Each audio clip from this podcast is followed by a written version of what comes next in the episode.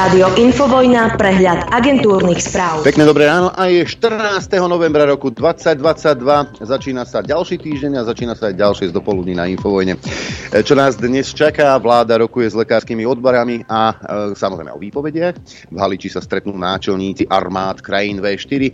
Biden sa na Balí zíde s čínskym prezidentom. Pokračuje klimatický summit v Egypte a Británia s Francúzskom rokujú o boji proti migrácii. Poďme domov. Vláda predstaví plán pomoci domácnostiam s cenami energií začiatkom decembra, povedal premiér Eduard Heger.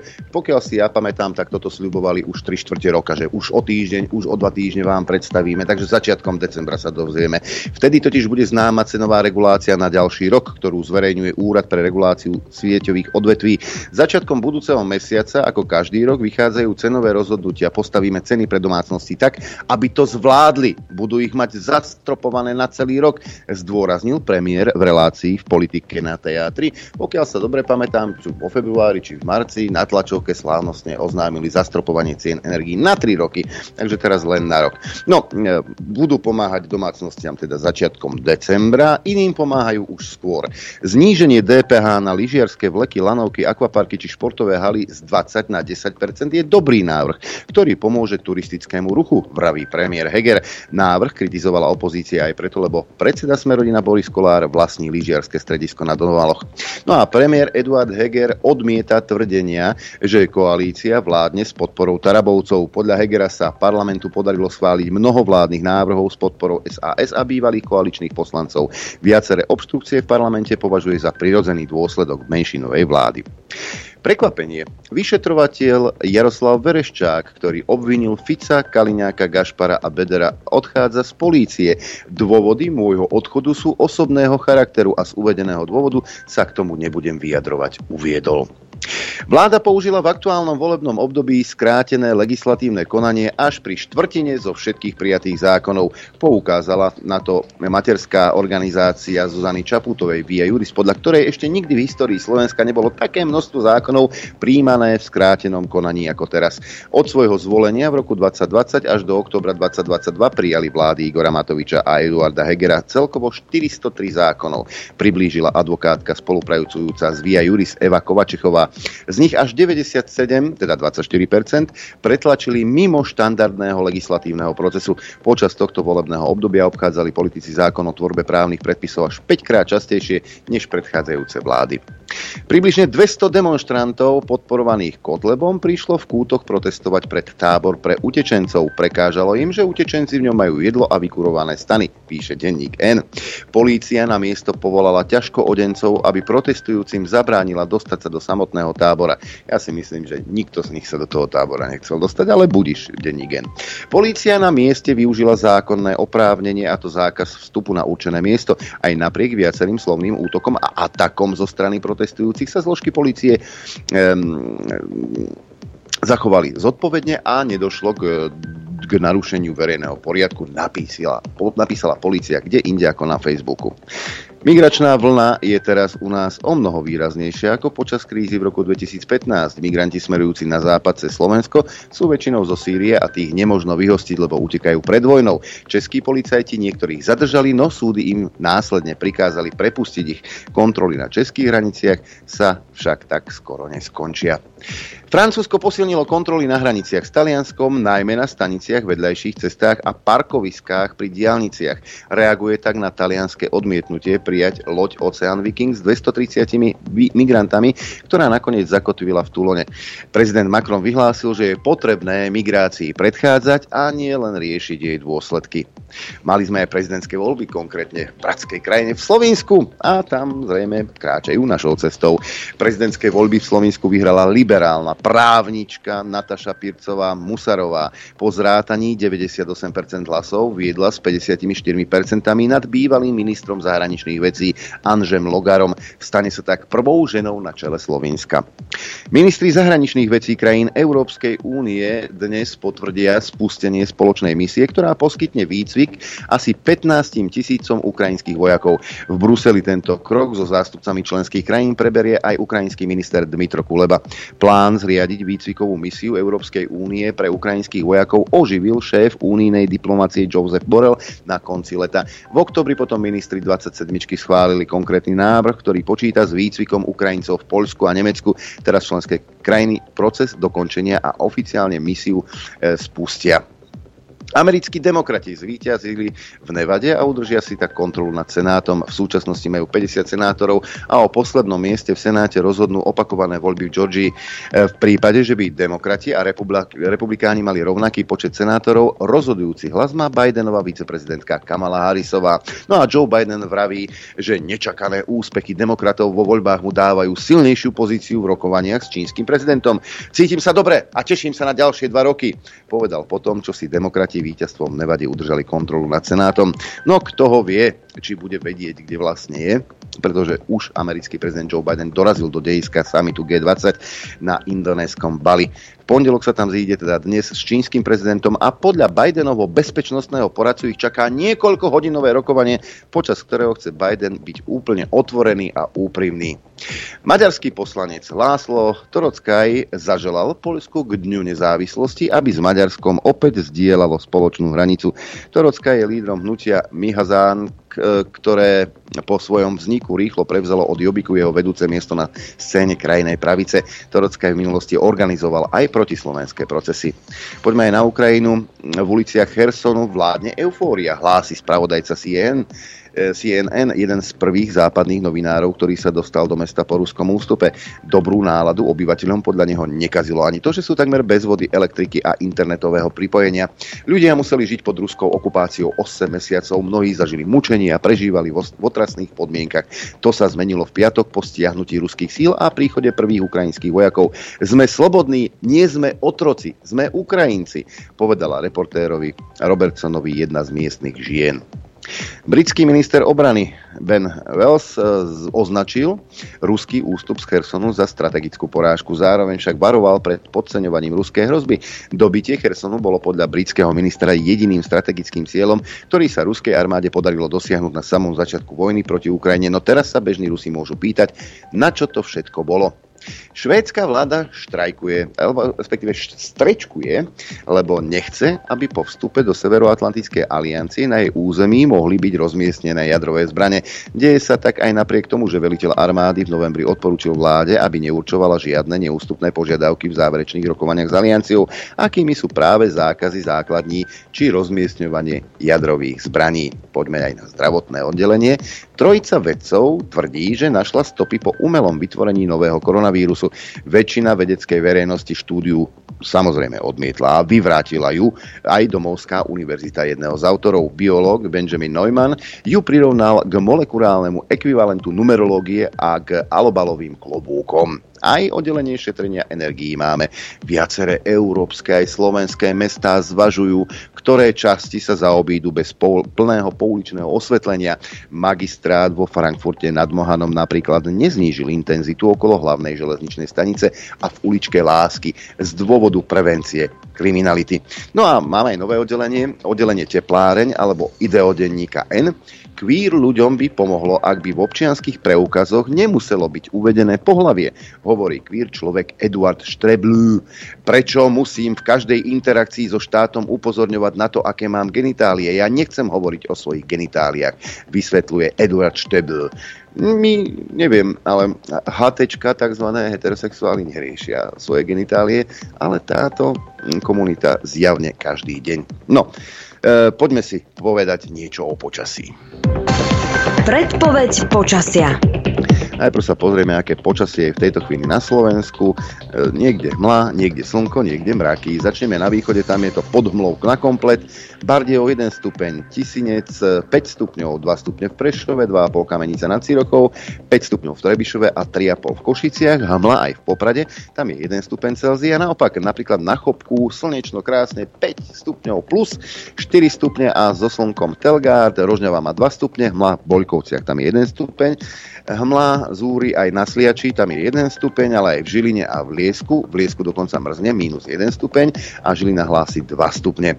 Martin len jeden stupeň nad nulou, Prievidza tri stupne, Dudince štyri a pol stupňa, Hurbanovo dva a pol, Nitra päť, Piešťanov tiež hmla a tam, je, tam sú tri stupne, tri stupne aj v Trenčíne, osem a pol v Senici, osem v Kuchyni, šesť v Bratislave a štyri stupne v Gabčíkove. Čo sa týka počasia na dnes, tak toto počasie bude takéto, že bude jasno až polojasno, v dopoludnejších hodinách v nižších polohách na viacerých miestach hmla alebo nízka oblačnosť, ktorá sa ojedinele udrží po celý deň, ojedinele sa môže vyskytnúť aj mrholenie a bude teplo. Najvyššia denná teplota vystúpi na desať až pätnásť stupňov Celzia, pri hmlistom počasí okolo osem. Teplota na horách vo výške tisícpäťsto metrov, deväť stupňov Celzia a bude bez vetrie, alebo bude pofúkať len slabý premenlivý vietor na západe juhovýchodný rýchlosťou päť až dvadsať kilometrov za hodinu.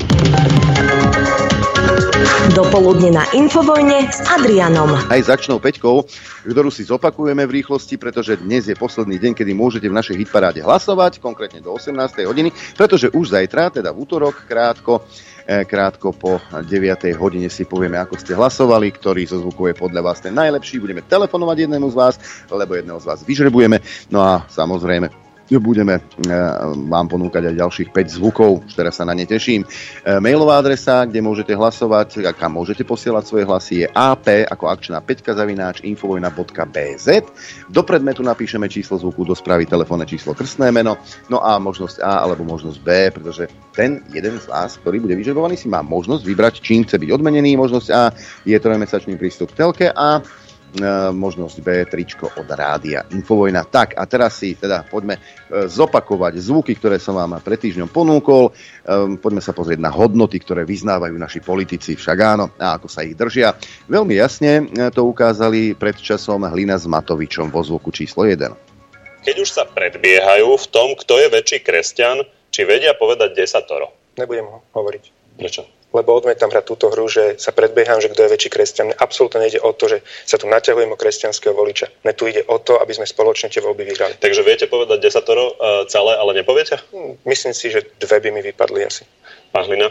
Nie sú to preteky znalostné, tiež nie som, myslím, že by som to zvládol, možno by mi tiež jedno, dve vypadli, ale myslím, že by som to zvládol, ale neviem, či to... Teraz iba tak na odľahčenie by som mal, naozaj na odľahčenie. Celkom bolo úsmevné, keď predseda ká dé há na otázku, že aké boli tri dary, ktoré doniesli traja mudrci, tak nevedel vymenovať ani jeden.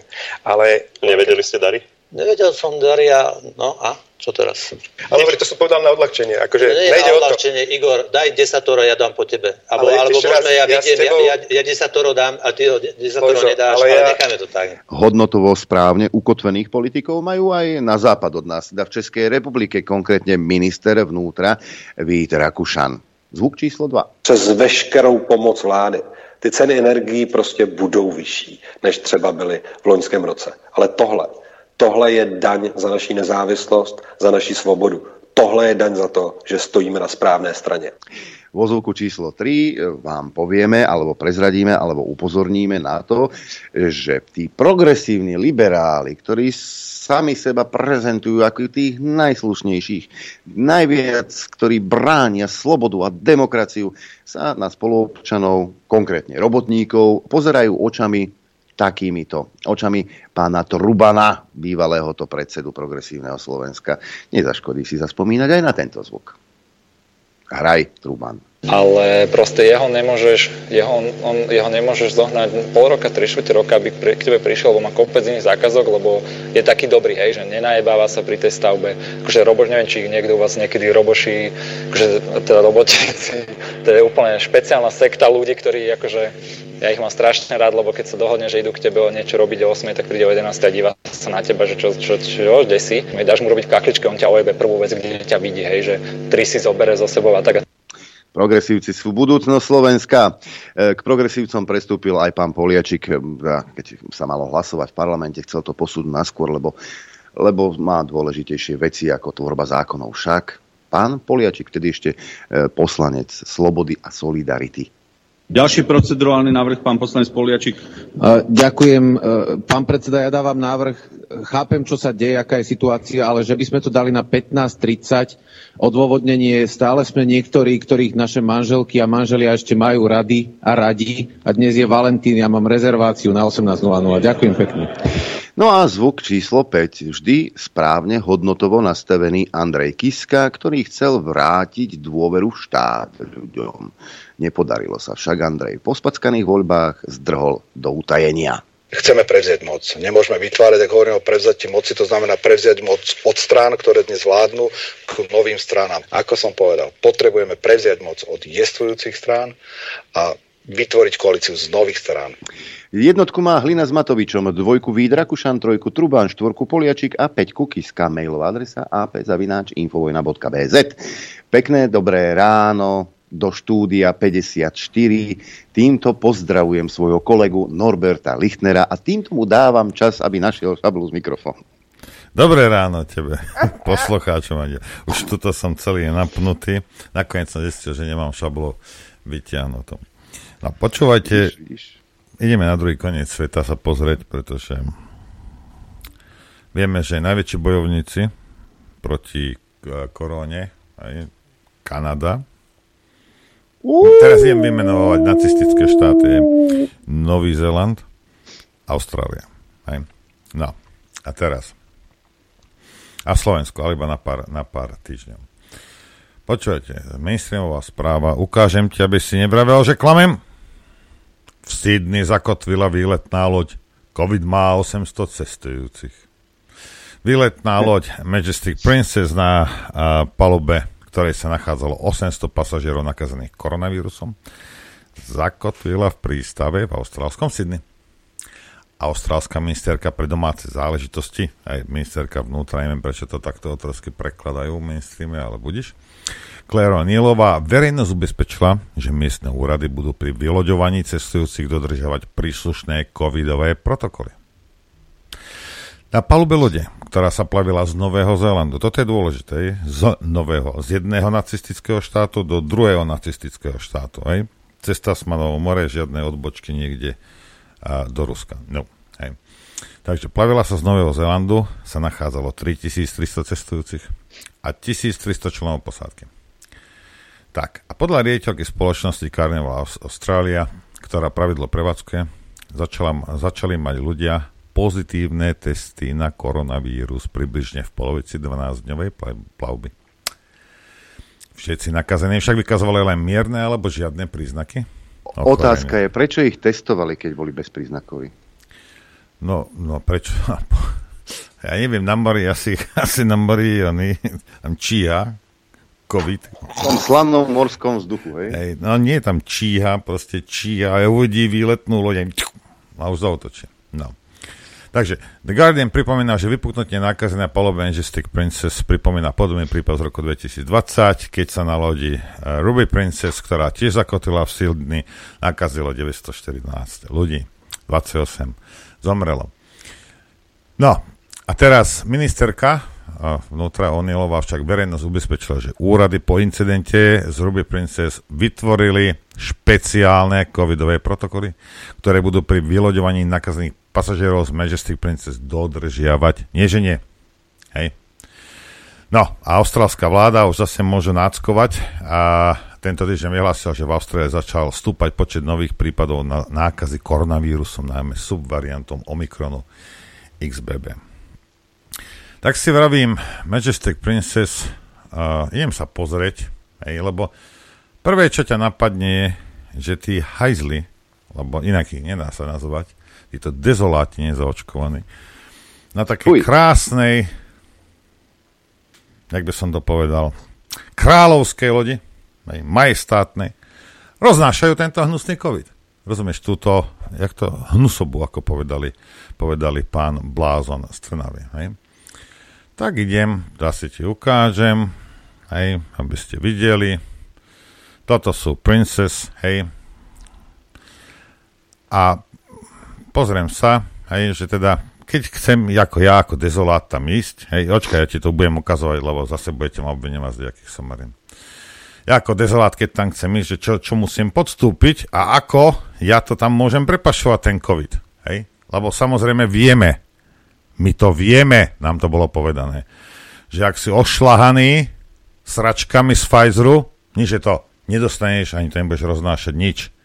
Proste máš, ako povedal Pištík, on je Čirke Fogo, že máš tú onu, jak sa to povie. Abo nie, on to povedal, kto to povedal? Že máš neprestrelnú vestu. Možno ten... To on je šéf klubu Oleno, pán Šípoš, môj obľúbený. Šípoš, ďalší, ďal, ďalší inteligent. Hej. Trtko Trtkovič. Tak. Tak sa poďme pozrieť. Toto bolo updatenuté, táto správa na ich stránke druhého novembra dvetisícdvadsaťdva. To bolo pred dvanástimi dňami. Hej? Odvtedy platí toto. Hostia musia mať poslednú dávku uh, toho covidovej vakcíny, autorizovanej covidovej vakcíny, minimálne dva týždne pred tým, ako sa začne táto plavba. Hej. Boostre sú veľmi, veľmi odporúčané pre tých, ktorí aspoň sedem dní, hej, aby ich mali aspoň sedem dní pred teda tým, ako sa to povie, pred tou plavbou. Na terminále, hej, na check-in musia hostia, hej, sa otestovať a mať negatívny, to je to už tesne predtým, jak nastúpiš na tú loď, negatívny test pé cé er alebo ten rapidný antigenný, hej. Čo to máš tam? E, nič, ja som sa opäť pozrel na idnes bodka cé zet. Hej, no, ja len toto, ja len toto dokončím, hej. No a tak si vravím, hej, že všetko, čo je odporúčané, to znamená niekde dve, niekde tri, niekde štyri, niekde osemnásť dávok, ja neviem, koľko majú na Novom Zélande a v Austrálii, aká je, aká je dnes nacistická norma na túto, na túto mňamku. No ale musíš to mať. A tú poslednú musíš mať. A príklad, že oni majú, povedzme, tri, hej, to je to odporúčané nacistickej vlády, či už novozélandskej, alebo tej austrálskej, tak dva týždne, poslednú tú tretiu, musíš mať dva týždne pred tým, jak nastúpiš na loď. Ale, ak si supernácek a dal si si aj štvrtú, tak tá, tu musíš dostať sedem dní. To znamená, že tri si mal, ja neviem, pred mesiacom alebo pred dvomi si dostal tretiu, aj že si sa štvrtú, no tak to štvrtú musíš. Ale musíš byť zašľahaný, inak sa na loď nedostaneš. Ďalšia vec je, super špeciálne vedecké testy, ktoré oni vyvinuli, rozumieš, slovenskí odborníci to tie, vyvi, tieto špeciálne testy, hej, kde papája a psie hovno môže mať COVID, hej, a kameň na ulici, tak a prídeš, prídeš do toho terminálu, predtým, než teda vylezieš na tú, na tú luxusnú loď a musíš si dať urobiť test a musí byť negatívny. Takže trikrát alebo štyrikrát zašľahaný, pred cestou otestovaný, za dvanásť dní má COVID. A teraz mi povedzte, teraz či, či toto, ja nemo, neobvinujem ten slovenský minister, bo oni to prevzali z, z, z Reuters a Guardian, hej. Či mainstream, v tomto prípade britský, a klame, kde sú, kde, kde je sloboda týchto ľudí, nech mi povie pani prezidentka, trikrát, štyrikrát ošľahaný, otestovaný, rozumieš? A ja... Ale na čo sa testuje ten ošľahaný, veď? Sme počuli Lengvarského, počuli sme tuto, tohto sabáku nášho, že to neexistuje. Jak, to už ani nerozmýšľam nad tým, že by mohol chytiť niekto. Ja, ja len z praxe Dvakrát poviem, ja len poviem jednu vec z praxe. Ja, jak som sa sťažoval, že proste nemám, uh, nemám odborníkov na stavbe, lebo, lebo sú ošláni a chorí, tak ti mi prišli nejakí uh, minulý týždeň, čo boli chorí aj, a ošľahaní sú. A, a ešte kašľali stále a neviem čo. A jeden mi vraví, že Norbert, že a ty nie si chorý. A ja hovorím, no nie som. A vrej, a, a bol si sa testovať? Dobre, nebol, lebo nebol dôvod, lebo ja som šiel len tam vždy, kde sa dalo bez testov a keď bolo treba testy, tak, tak som tam nešiel. A pravda iná, ale to je jedno, hej, ale netestoval som sa, to je zase tiež pravda. Hej, ale testy sú, áno, to lietá rôzne, hore dole. To je jedno, všetci viete, jak sa to robí. No a, a vrej nie, vrej aj neviem. No, že tak som im začal vysvetľovať s tými vitamínami a potom mi zabije. A to, toto urobil niekto z našej rodiny, mojej žene. Ale ja jem dostatočné množstvo ovocia a zeleniny.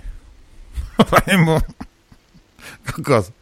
Ako čo, žereš osemnásť kilogramov banánov, desať kilogramov jablk, citrónové šťave sa kúpe. Ako, že čo, ako, že, ja verím, že, ako, že čo, verím, to je tak dobre na to, aby ti nevypadali zubáke. Nie, ale verím, však musíš si dať, mu, verím, musíš aspoň dva gramy toho C-čka, obzvlášť v takomto počasí, aké máme. Hej. A, a, verím, a, a D-čko proste, no musíš sa tak, kde verím, však slnko nevyleze, jak, jak, je, jak je teraz oný týždeň dlhý, verím, však potrebuješ to. Potrebuješ to vo väčších dávkach, než ti niekde niekto od, odborníci odporúčajú. Lebo odborník ti povie, že o, ak si dáš dva gramy C-čka, tak to už je, to je koniec, vieš. To, to nie je, že ti nevypadajú zuby, už sa ti zatlačia naspäť do oného, však, do úst. A proste tieto všetky, tieto somariny, ja som len chcel len poukázať na to, že niekto tu klame, neviem kto, ja verím tomu, že ak som trikrát ošlahaný a pred, idem do uzavretého priestoru iba s ošlahanými, som izolovaný v nejakej plechovke na mori, široko, ďaleko, nič okolo mňa nie je. A ja, sam, ja tam prídem ako ošlahaný a ešte pred testom všetci sme otestovaní, sme negatívni a všetci sme ošlahaní, že nikto to tam nemôže doniesť. Ale aj keby, rozumieš, keby teraz v noci nejakou helikoptérou mňa tam, mňa, dezoláta tam doniesli, nezaočkovaného, neotestovaného, by ma tam švacli na tú palubu, aby som sa tam medzi nimi dva dne teraz pohyboval to, a mal by som korónu. Hej, len o tom neviem. Je to jedno. Však tí ľudia sú ošľahaní, to znamená, že sú čo? Chránení. Po, keď, to povie, keď to povie múdr, hej, to znamená lekár, ktorý dostal nejakú, nejakú akreditáciu štátom, že je to lekár a ešte je aj minister. A že ho to nezaujíma, že čo ako, lebo však keď si ošľahaný, tak sa, tak sa ti nič nemôže stať. Tak kto som ja, aby som ja pochyboval o týchto veciach? Však nemôže, nemôže sa ministrom stať kdejaký debil. Však lekársky diplom snad nedávali v tom Hradci kdejaký magor, dávali, ale to je jedno. Hej. Ale on nie je, lebo je aj minister. To by no, vylučovalo jedno. To už niečo je. Hej. To už niečo znamená. Takže ako, ako koľko? Nech mi to niekto vysvetlí toto. Hej. Ale budú ti tvrdiť, že si antivaxer a že si ja neviem čo. Dezolát, dezolácia. Fašista. Áno, máte pravdu. Dajte sa ošľahať, chyťte si korónu, alebo covid, alebo čo to, čo, s čím vy oni tuto obcujete. A buďte chorí a, a mne je to jedno. Hej, mne je to celko ako jedno. Ja len chcem poukázať no, ukáž, na to, čo máš. Že... Vidíte, to, tá červená, to sú, toto sú uh, denné prírastky nakazených podľa stupňa očkovania v Českej republike. Hej. Červená sú neočkovaní, čo je tej farby tu minimum. Len vieš, čo ma zaráža? Tuto, tento stĺpček si pozrieme. Uh, dňa tretieho októbra uh, bolo neočkovaných, pozitívne testovaných osemstopäťdesiatšesť.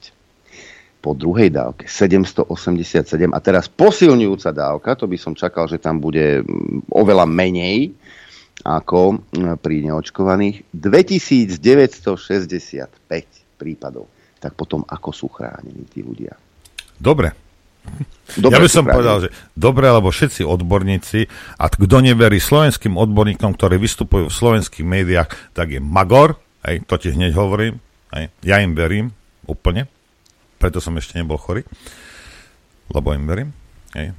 Ja verím tomu, že sa dajú kúpiť, tomu verím ako naozaj, a podľa toho som sa aj zariadil.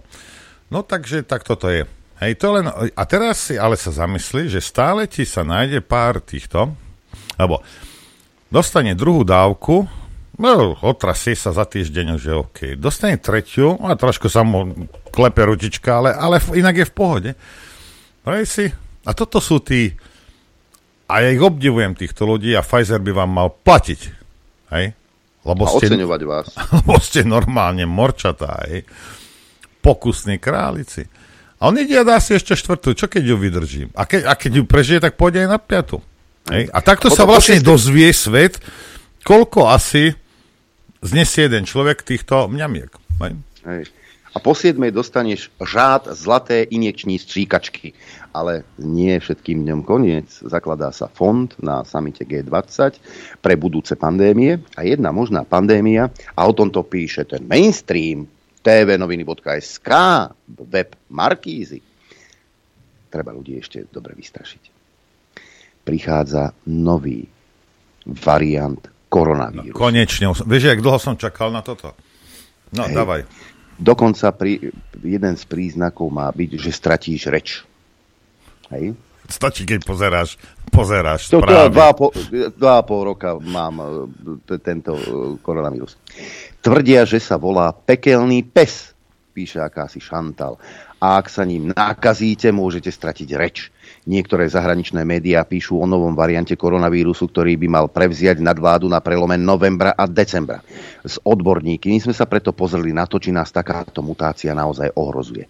Od začiatku pandémie sme sa stretli s viacerými mutáciami. Najskôr to bola alfa, ktorú objavili vo Veľkej Británii a spôsobil druhú vlnu pandémie. Vo svete neskôr vyvolali obavy juhoafrický či brazílsky variant. Ten, ktorý ale na Slovensku vyčíňal najviac, pochádza z Indie a volali sme ho delta. Šíril sa až o deväťdesiatsedem percent rýchlejšie ako pôvodný koronavírus. Posledná mutácia, ktorej sa u nás podarilo prevziať moc nad jej predchodcami, je známa ako Omikron. Odborníci Omikron označovali za únikový variant, čo znamená, že je schopný vyhnúť sa protilátkam, ktoré si náš imunitný systém vytvoril. Za hranicami sa však začína špekulovať o novom variante. Viaceré zahraničné médiá v posledných dňoch píšu o novej mutácii, ktorá má niesť meno pekelný pes s označením oficiálnym bé kvé jeden jeden jeden. Ako zdroj uvádzajú španielský portál Marca. Podľa virológa odborníka Borisa Klempu je šírenie takéhoto názvu nezodpovedné. Nikto z nejakej, z nejakej verejno-zdravotníckej inštitúcie by takéto meno vírusu nikdy nedal. Podotkol s tým, že dávanie takýchto prezývok spoločnosti nič dobre neprinesie. Buď to vyvoláva strach, alebo to vyvolá odpor práve v tom zmysle, že niekto nás chce strašiť a my sa už nedáme. Takže nulový pozitívny vplyv. Zahraničné médiá píšu aj o tom, že jedným z príznakov pekelného psa má byť dočasná strata reči. Podľa Klempu môže ísť o zlý výklad odborného pojmu. Mne to pripadá tak, že je to vlastne len nafúknutý nejaký odborný termín, ktorý sa často používa. Ako keď pri zachrípnutí stratíte hlas a preto nemôžete rozprávať, dodal Klempa. Ale... Klempa, môj zlatý, ty si presne robil to isté dva roky. No... A teraz infektológ Peter Sabáka, ktorý ešte tuším nemá tu infektológ dokončený. To je ten pekelný pes. To, tu je to správne. Áno, to je, áno. Hrozbu pekelného psa vylúčil o pár týždňov, ale očakáva rozšírenie subvariantu Omikronu bé kvé jeden jeden. Čo sa týka priebehu, je to to isté ako Omikron, akurát zase lepšie dokáže obalamutiť imunitný systém po prekonaní infekcie aj po očkovaní, hm. vysvetlil infektológ, s tým, že môžeme očakávať ďalšiu vlnu. Tak potom na čo sa očkujeme, však? Tá by však podľa neho nemala mať ani zďaleka také rozmery ako predošlé vlny. Informoval, že variant bé kvé jeden jeden na Slovensku už máme, no zatiaľ len v malom množstve. V ú es á predstavuje tridsať percent všetkých prípadov a pomaly získava dominanciu. U nás je ho výrazne menej. Asi naplno udrie až po novom roku, objasnil Sabáka. Ľuďom ale aj naďalej odporúča dať sa zaočkovať. Vakcína nás podľa neho síce nechráni pred nakazením, ale pomôže nám vyhnúť sa ťažkému priebehu okorenia covid devätnásť. Áno, rýchlejšie zomreš. No, ideme si dať prestávku. Ja len chcem, pozrite sa, lebo už, ja už teraz len podnikateľský mozog, viete, jak je. Chlapi, počúvajte, poslucháči, poslucháči, hej. Ak to naozaj bude pravda s tým pekelným psom, ja ho, boha, ja, ja ho zoženiem, keby niekde malo byť a po desať eur to budem, vám budem predávať. Uh, je to služba verejnosti, samozrejme, lebo oveľa, oveľa teda predĺžime vaše manželstva o hodne dlhú dobu. Chcete vedieť pravdu? My tiež. My tiež. Počúvajte Rádio Infovojna. Dobré ráno vám prajem. Zo štúdia päťdesiatštyri Norbert Lichtner vám praje dobré ráno. Dobré ráno. Každému. Tak. Každého. No. Strašíme tu zimou, strašíme tu koronavírusom a potom sa čudujeme, že niektorí ľudia to zle znášajú. to píše redaktorka denníka SME Dominika Mráková. Mrákavová, aha, dobre. Obavy z energetickej krízy u niektorých ľudí vyvolávajú depresívne stavy. Na pohode im nepridávajú ani situácie, keď v spoločnosti prevláda strach a panika a na politickej scéne cítia neistotu. Mária Koleková prežíva denne úzkosť z toho, že zmrzne alebo že nebude mať dostatok potravín. Rovnako trpela aj počas pandémie, keď ľudia húfne skupovali základné potraviny a vytvárali si zásoby. Upokojovanie, že prerušenie dodávok energií, vrátane tepla nehrozí, jej nepomáha. Neprestane sa pýta, a čo ak? Mnohí ľudia majú pocit, že niektorí politici sa v posledných mesiacoch e, teda správajú tak, že šíria paniku. To má za následok zhoršenie ich duševného zdravia. Mladá generácia utrpela sociálnou separáciou e, počas pandémie traumy. Teraz nastúpila úzkosť kvôli zdražovaniu. Keď počúvam v rádiu alebo v televízii, že nebude plyn alebo že zastavia kúrenie, keď povie politik, že ľudia budú hladovať a mrznúť, okamžite som na dne, aj keď ma okolie ubezpečuje, že je to politický ťah, stále mi v hlave bliká kontrolka. Čo ak je to pravda, nemôžem sa toho zbaviť, hovorí Mária. Racionálne a konkrétne argumenty, ktoré tieto tvrdenia vyvracajú, síce dostáva od svojho okolia, no napriek tomu v nej stále viac rezonujú vyjadrenia, že ľudia nebudú mať dostatok základných potrieb. Na radu môjho okolia som sa odstrihla od všetkých sociálnych sietí, ale nemôžem zostať izolovaná, takže televíziu a rádio sledujem a počúvam naďalej. Nechcem byť odtrhnutá od reality, dodala Mária. Nesme sa, ako vraví, keď je v lepšej kondícii... Už je odtrhnutá dávno od reality, ale pokračuj, no. Ako vraví, keď je v lepšej kondícii, dokáže sa na chvíľu upokojiť, no potom ju opäť prepadnú negatívne myšlienky. Nemôžem spať. Hlava mi neustále pracuje a vytváram si predstavy, ako zmrznem alebo zomriem hladom.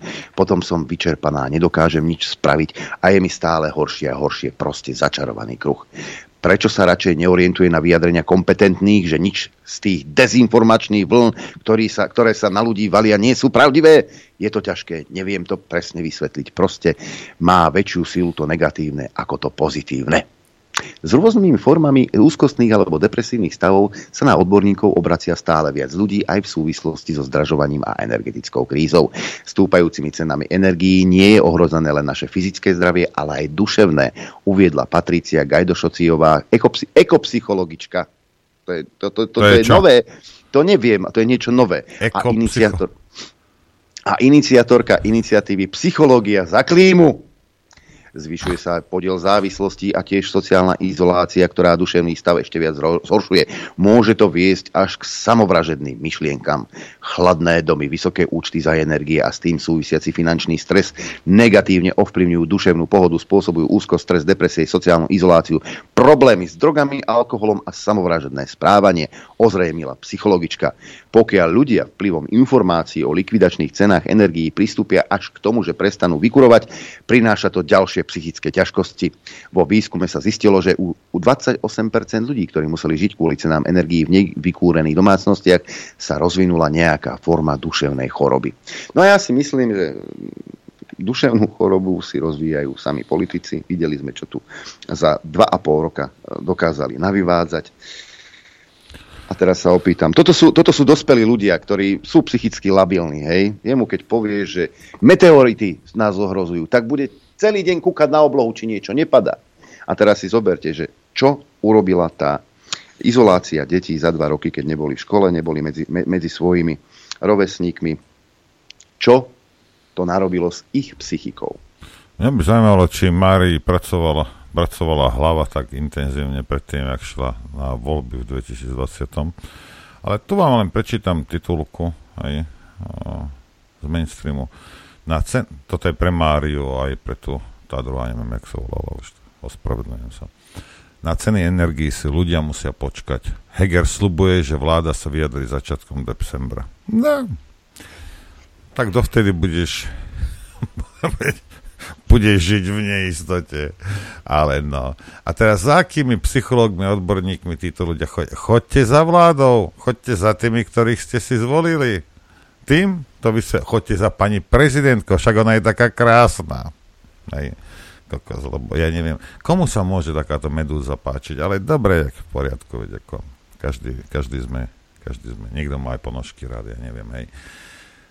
Chodte za nimi, však ich platíte a aby tieto problémy neboli, aby ste nežili v úzkosti. Som si myslel ja. Však to tam majú nejakým spôsobom manažovať. Tak, ale ak to nerobia a ty si stále v úzkosti, Mária, počúvaj, moja zlata, tak ich treba stať a dať preč a treba tam dať niekoho, kto teda reálne niečo robí, aby si bola v kľude. Čo ty na to? Hm? Napríklad. Alebo by si sa mohla napríklad báť aj migrantov. Však? Ktorí sú tu na hraniciach. Dokonca aj... No, ale na našej strane sú, nie, nie za hranicami, u nás sú. U na, u, samozrejme, že sú u nás, ale mňa poba, pobavilo, eh, pobavila reportáž včera televízie, televízie Markíza.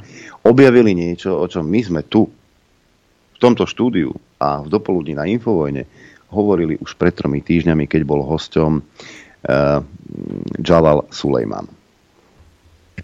Polícia spustila trestné stíhanie pre prevádzactvo, kde sú hlavní podozriví ich kolegovia z Česka. Máme k dispozícii videozáznam, na ktorom českí policajti v ich služobnom aute na našom území vykladajú nelegálnych migrantov. Česká strana hovorí o ojedinelom prípade, Slováci budú skúmať, či nešlo o úmysel.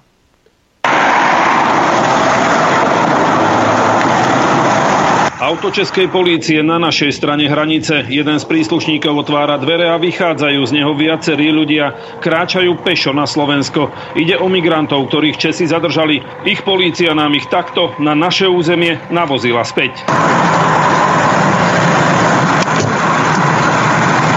Keď pred pár dňami Štefan Hamran vyhlásil, že nám samotná česká polícia vozí nelegálnych migrantov bez dohody na Slovensko, Česi kontrovali tým, že ich slovenská strana nechcela prevziať, a tak sa ich rozhodli vrátiť po svojej linke. Následne došlo k jedinej, pre konečný výsledok síce nepodstatnej, ale chybe zo strany eskortujúcich policajtov, keď s vozidlom prešli až na koniec mosta, ktorý pretína rieku Moravu.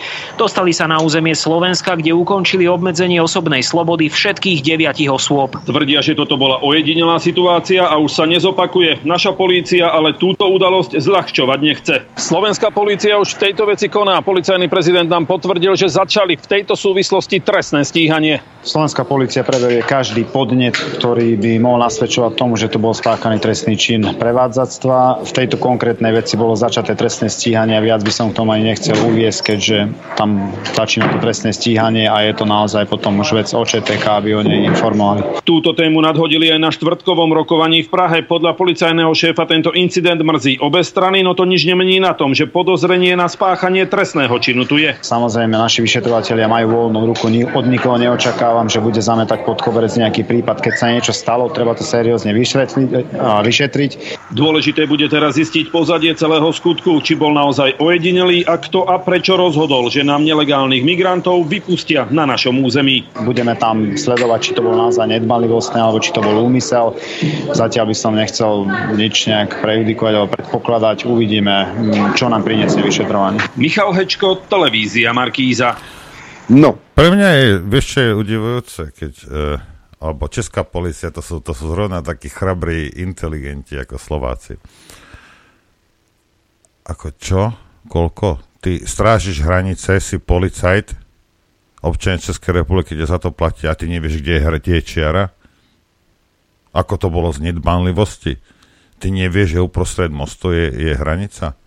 Ty nevieš, nevie. Že keď prídeš na druhý koniec mosta, že si na Slovensku, tak isto jak tí slovenskí kreténi, ktorí prišli dva kilometre do Maďarska zasahovať proti nám.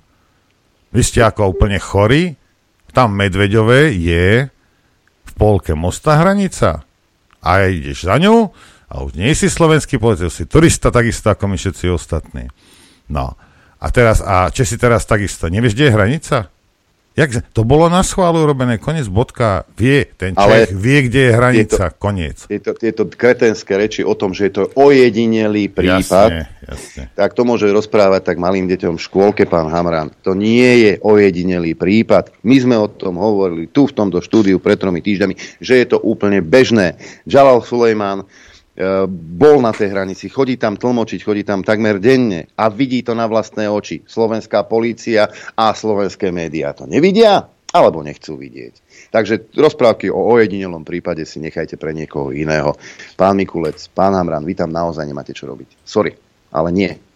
Nemáte tam čo robiť. Á, bože. Takže asi, asi toľko k tejto téme by som povedal. Dobre. A, takže tie ceny sa dozviete a dozvieme a teda začiatkom decembra, čo už slubovali, neviem odkedy. A niektoré štáty to majú ako tam jasno, ľudia vedia, ktorá by my... My sme takí, my sme dobrodruhovia, my, my sme radi tak na hrane, čakáme také to očakávanie. Možno je to aj tým, že vláda nič nerobí, ale vraj z vládov je spokojná iba pätina ľudí. šesťdesiat percent... Neverím, to je hoax. šesťdesiat percent chce Hegerovú demisiu. Ale tak... To je hoax, podľa mňa. Veď oni robia... Mainstream hovorí, v súčasno, so súčasnou vládou je spokojný dvadsaťtri percent opýtaných. A to ste sa kde pýtali? Hej. Vyplýva to z prieskumu agentúry Median, ktorú, ktorý zverejnila er té vé es. Hej. Robili to medzi dvadsiatym piatym októbrom a ôsmym a ôsmym novembrom zase na obrovskej vzorke tisícjedenásť ľudí. Ďalších sedemdesiat percent respondentov deklarovalo, že nie je spokojných s pôsobením súčasnej vlády. No počúvajte, no minimálne polka z vás ich volila. Vy mm. nie ste spokojní s vlastným rozhodnutím. Vy vlastne hovoríte, že o sebe, že ste kreténi. Že ste sa pomýlili. Čo pomýlili? Že ste sa nechali oklamať. To skôr, hej. Že, máte, že ste mali krvavé oči. Že či ste teraz spokojní. No tak, ale pozri sa, aha. Máš nejakého primátora, ktorý sa vyhráža ľudí, ľuďom a vydiera ich. Na, a ty si ho zvolíš. A potom si ho zase zvolíš. Rozumieš? A to keby bolo aspoň také, že ja neviem, že niekto vykradol, ja neviem, niečo, a keď to, no, po, sa mi pozrieš, no, čo, vysvetlíš mi teda, že čo, ako, lebo tak toto, ale na nejakú, na nejakú kvázi, akože vakcínu, čo nie je vakcínou, nikdy nebola, proti nejakej pandémii, ktorá neexistovala, pandémia nebola, hej, ty sa vyhrážaš a vydieraš ľudí, a fajn, však ako prečo nie? Sú kdejakí hajzli na Slovensku, a potom, že si ho v Trenčine zvolíte zase, čo ti mám povedať. Gratulujem. Inak veľkým problémom samozrejme sú aj iné veci v našej spoločnosti. Napríklad veľkým problémom je, že teda cigániku odvolali. Lebo? No a pod... Čo, prečo je to problém? Lebo je to problém. Ona bojuje za tie práva žien, predsa. A keď ona nemá funkciu, tak čo? Teraz, oni, teraz no. sa prestane zem točiť, alebo čo? Ale, ale počúvaj ma sem. Veľký problém je, že naša spoločnosť sa vulgarizuje a na vine samozrejme Matovič. Nevyjadrovať sa k statusom považujem za správne a ja to vôbec nebudem rozpýtovať, len chcem povedať, že prosím vás, všimnite si, že každým dňom tu rastie nenávisť a tieto statusy a táto komunikácia veľmi tomu prispievajú. Nenávisť, zloba, jednoducho niečo, čo živý extrém, ale veľmi. To, ja som toto ešte nezažila. Igor Matovič a všetci, čo mu to drukujú, tolerujú, čo strkajú hlavu do piesku, vrátane Hegera, vrátane Budaja, vrátane Šeligu a všetkých tých moralizátorov, všetci, čo mu toto tolerujú, tak prispievajú tomu extrému spoločnosti. Vďaka tomu rastie Fico, vďaka tomu každý deň rastú fači- fašisti, každým dňom sú na tom horšie verejné financie a akékoľvek vzťahy, nielen v parlamente, ale aj v spoločnosti. Povedala J B Cigániková, Jana Bito. Hej, a na tej istej tlači... Na tej istej Koho, tlačovke... Alebo komu, moja otázka, hej, ale, ale asi neodpovieš. Ale tuto akože sa šíri nenávisť, počúvaj ma sem, ale na tej istej tlačovke vypadlo zo Sulíka toto. Včera večer sa Marek Krajčí vyjadril, že až budú, bude sa voliť nový predseda výboru, že pravdepodobne bude navrhnutý on, lebo jemu tá funkcia bola slúbená ešte keď odchádzal z, z postu ministra. Bol by lepším vedúcim výboru ako pani Záborská? No viete čo, to je tak, že keď si mám vybrať medzi, medzi cholerou a rakovinou, tak ostanem radšej zdravý. Ďakujem. Ale ako toto je možné? Veď Saska nes- nešíri e, nenávisť. Veď tam sa pri... vyškerala vedľa neho, tak sa jej to asi páči. No, ale bude hovoriť niečo o šírení nenávisti a čo ja viem čo. Vieš čo, moja milá zlatá e, Jebe Cigániková, e, ma- mohla by si sa pozrieť aj do vlastných radov, kto tu vlastne šíri tú nenávisť a kto tu štartuje ľudí proti sebe. E, prispievateľ SME žiada, píše Štandard, konkrétne Tomáš Dugovič. Prispievateľ SME žiada represie proti konzervatívcom. Spolupracovník denníka SME Rado Ondrejíček autor cynickej obľudy, otvorene volá po prenasledovaní známych konzervatívcov. Podľa príspevku na Facebooku ich považuje za kriminálnikov, fašistov či homofóbov a viacerých z nich by chcel vidieť za múrmi väznice. Že sa v tejto krajine robí niečo s homofóbiou, začne veriť až vtedy, keď sa Kufa s Halikom budú o nesmrteľnosti Chrústa baviť na väzenskej cele. Kuriak bude načúvať spoza steny a témou diskusí vo väzenskej jedálni bude, že kam dať krajniaka s Dímeším, pretože homofóbno-fašistické krídlo budovy už medzičasom obsadili redakcie Štandardu a Postoja, napísal. Podľa Ondrejička už máme platné zákony, pomocou ktorých by sa dalo toto docieliť. Tak ako, to, ako sa to pomaly začalo aspoň pri rasistoch, porovnával s minulosťou. Ondrejíček sa týmto spôsobom vyjadril v reakcii na slová poslanca koaličnej Oľano Milana Kuriaka, ktorý napísal, že je homofób a nehanbí sa za to. Rodinu podľa neho tvorí otec, mama a deti. S novodobou diktatúrou, extrémizmom a šíriacou sa nebezpečnou diktatúrou nikdy súhlasiť nebudem. Prosím, nebuďte ticho, nebojte sa verejne odsúdiť nenávisť a stupňujúce sa útoky na tradičné rodiny a hodnoty, napísal ďalej Kuriak. Publicista nekonkretizoval, prečo by mala byť kňazovi Marianovi Kufovi, biskupovi Halikovi, poslancom Kuriakovi a Dímešimu, ministrovi práce Krajniakovi a redaktorom Štandardu a Postoja odňatá sloboda. Pripomeňme, že Ondrejíček na SME pôsobí pod pseudonymom Cimická obľuda. Pre tieto noviny v minulosti sporadicky písal aj komentáre. Takže už najnovšie, keď si homofób, tak si rovno, tak dáš rovnátko fašista. Toto škatulkovanie, nálepkovanie všetkých, ktorí nemajú ten jediný správny liberálny názor, je veľmi nebezpečné. A ja mám návrh, ako toto celé vyriešiť.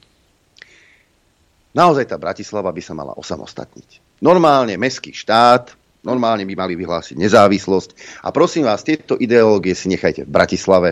Tam sa môžete lupkať všetci pod dúhovými vlajkami a budete šťastní a budete mať úsmev na tvári a pieseň na perách. Ó, šťastný to život. Tak akási taká krajina, teda to mesto, ten mestský štát, kde bude všetko dovolené a všetci budete šťastní. A nám, ostatným na Slovensku, dajte, prosím vás, pokoj. A tam sa môžete lupkať všetci. A tam sa môžete všetci nasťahovať. A zmeniť si vlajku na dúhovú a bude všetko v poriadku.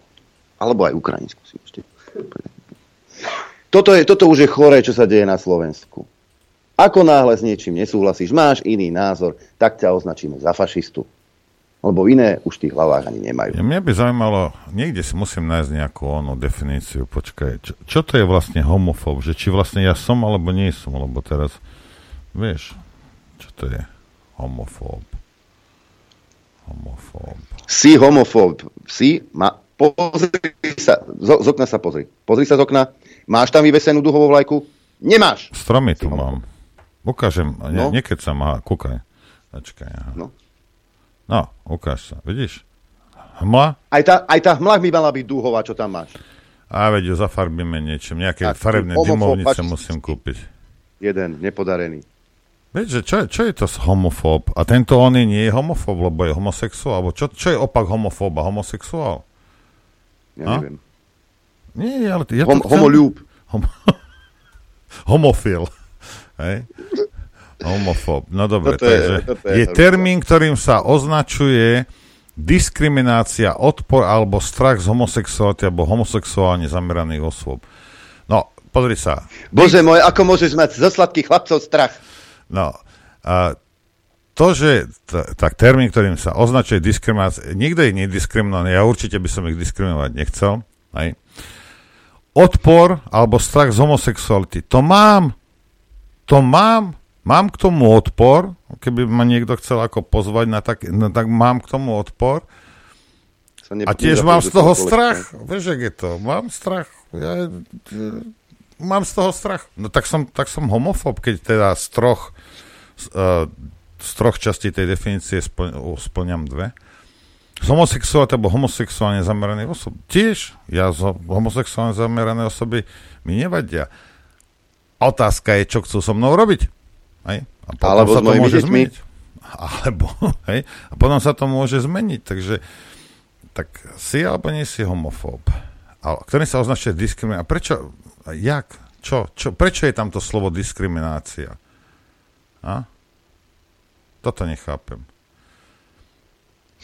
Ja neviem, čo to, ale čo to, čo to dva roky tu diskriminoval niekto ľudí, segregoval ich do, vyslovene a to bolo v poriadku. ale ja som diskriminovaný, nemôžem ísť na ženský záchod, som diskriminovaný, nemôžem ísť do dôchodku tak skoro ako žena, som diskriminovaný.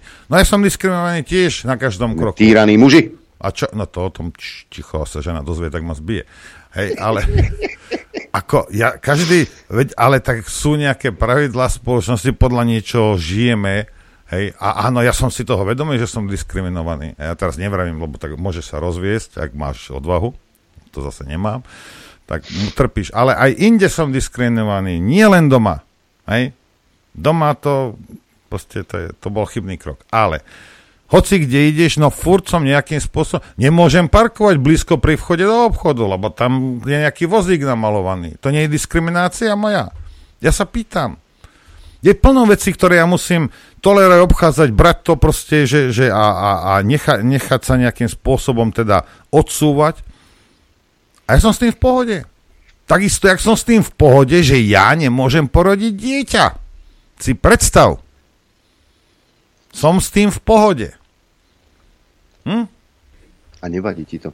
Ale ja si myslím, že táto diskriminácia zajde až tak ďaleko, že budeme, budeme hovoriť o diskriminácii pedofilov, ktorí majú zákaz ísť do materskej škôlky. Ja, pedofil má, má jedno, jedno právo tam ísť hore za svojim stvoriteľom. Čím... Mi napadol taký, taký vtip, že dvaja pedofili sa rozprávajú, že ty kokos, mám frajerku, má päť rokov, ale vyzerá na tri. To je presne ono. No. No a ja by som sa chcel... Máš už tam hosti? Ale hej, hej, Dobre, hej, super, hej. Takže poď, dáme si prestávku a ja začnem, nech sa nachystajú, vysvetlím, že čo to je s týmto, čo... Lebo ak niekto bude tvrdiť, že Ukrajinci dobili Cherson, hej, tak ak niekto z nich to chce tvrdiť, tak nech hneď ide preč z toho štúdia. Rusi im to odovzdali, odovzdali im mesto, ktoré opevňovali Rusi šesť mesiacov, hej, a normálne odkráčali. Čo je za tým? Lebo ja to nechápem. Chcete vedieť pravdu? My tiež. My tiež. Počúvajte Rádio Infovojna. Dobré ráno, drahí priatelia a spoluveriaci. Dobré ráno prajem každému. A kto by mi pred mesiacom povedal, že na Infovojne budeme rozoberať agenta Ulianova, tak... tak, tak by som mu jedno šlal, že, že nech, nech nebere drogy. Hej. Ukáž, čo máš?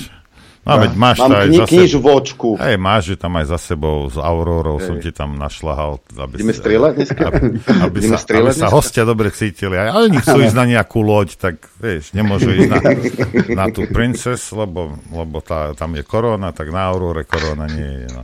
Nie, nie. Takže dobre, privítajme hosti. Uh, hosťom je autor knihy, pán Peter Vidovan. Česť práci, súdruhovia. Klubož Blaha. No a Roman Michelko. Vítaj v našom štúdiu. Ďakujem, po dlhej dobe zase. Ale na Skype som často. Dobré no, ráno. No. Dobré, Dobré ráno. ráno Pani, uh, dostaneme sa k agentovi Ulianovovi uh, za chvíľku. Hej. Oblúkom začneme s Chersonom. Vysvetlite mi, prosím nás, prečo si myslíte, že tie Rusi odišli? Lebo to nebolo, že teraz ukrajinská armáda a bojovala a dobila mesto hrdinsky a ja by som to bral ako fajn, ok, dobre, hej, ale proste je toto podľa vás politické rozhodnutie, že oni opevňovali mesto šesť mesiacov a zdrhli stadiaľ, zdrhli, odišli. Je to podľa vás politické rozhodnutie? Ja Pán Blaha. To vnímam skôr ako vojensko-taktické rozhodnutie, ktoré samozrejme nemôžeme dovidieť, čo bude ďalej. Tie ciele Ruskej federácie na Ukrajine sú zjavne tie isté, to znamená ovládnutie Donbasu, ktoré považujú oni za svoje územie, potom je tam snaha o oslabenie Ukrajiny. Dobre, tu vás zastavím, tu vás zastavím, pán Blaha. Rusko, áno. Tu vás zastavím, lebo najväčší, naj, naj, najinfantilnejší výrok bol, keď odišli stadiaľ, povedali, ale my to považujeme stále za ruské územie. Rozumiete, ako... Ako ťažko, koľ, koľko? Ťažko v tejto chvíli ale glosovať nejaké vojensko-taktické rozhodnutia zo strany veľkej politiky. Toto je vojna medzi Spojenými štátmi americkými a Ruskou federáciou. Ano. Trpia um, Ukrajinci, ale žiaľ trpia aj Slováci a ce- Európania. A toto je pre nás najväčší problém. Teraz sa tu ako rozpitvávať, aktuálne, konkrétne udalosti na fronte mi príde z pohľadu nás ako politologov ako, a politikov ako nedôležité. Dôležitejšie je, aby Slováci netrpeli, aby sme zrušili sankcie, aby sme prestali vyzbrojovať Zelenského, banderovský režim a podobne. Čiže z tohto hľadiska diskusia o tom, že prečo Rusi um, uvoľnili Cherson a čo majú v pláne ďalej, no tak zjavne si asi aj Ukrajinci musia uvedomiť, že či vôbec prežijú túto zimu, lebo to, čo robí uh, ruská armáda vo vzťahu k energetickej infraštruktúre na Ukrajine, je doslova zničujúce a myslím si, že toto bude veľmi ťažká skúška nielen pre teda Ukrajinu, ale pre Európu, ktorá sa teraz najnovšie rozhodla, že ideme zbankrotovať, len tam musíme futrovať čo najviac peňazí. Nedávajme na nemocnice, na školy, nedávajme na európskych občanov, na Slovákov a tak ďalej. Dávajme to všetko banderovskej, režimistickej vláde na Ukrajine. Považujem to za cestné, ale uh, dobre viete, že Smer v tomto smere alebo v tejto politike podporuje jednoznačne hodnotu mieru a chcem, aby sa konečne upokojili tie vzťahy a uh, neeskalujme to, lebo naozaj pokiaľ Rusko dostanete do kúta, tak má veľmi silný jadrový arzenál a môže z toho byť veľká, veľká mela, ktorá naozaj nikomu nepomôže. Čiže z tohto hľadiska jasné stanovisko. Zružme sankcie, prestaňme podporovať vojnu, prestaňme tam posielať zbranie, prestaňme robiť tú čaputovskú politiku, to znamená uh, podhadzovať sa uh, západným mocnostiam, len aby tam bola vojna, len aby sme zničili Rusko, len aby sa šírila rusofóbia. Toto jednoducho odmietame a odmietame Rusko. Roman, uh, Roman je to, je to odpo- uh, samozrejme, odpoveď chcem aj od teba. Ja len chcem vedieť, ano. Či si tiež skočil na výhybku ako pán Blaha, alebo... alebo. Ja, nie, no ja som v tomto konzistentný.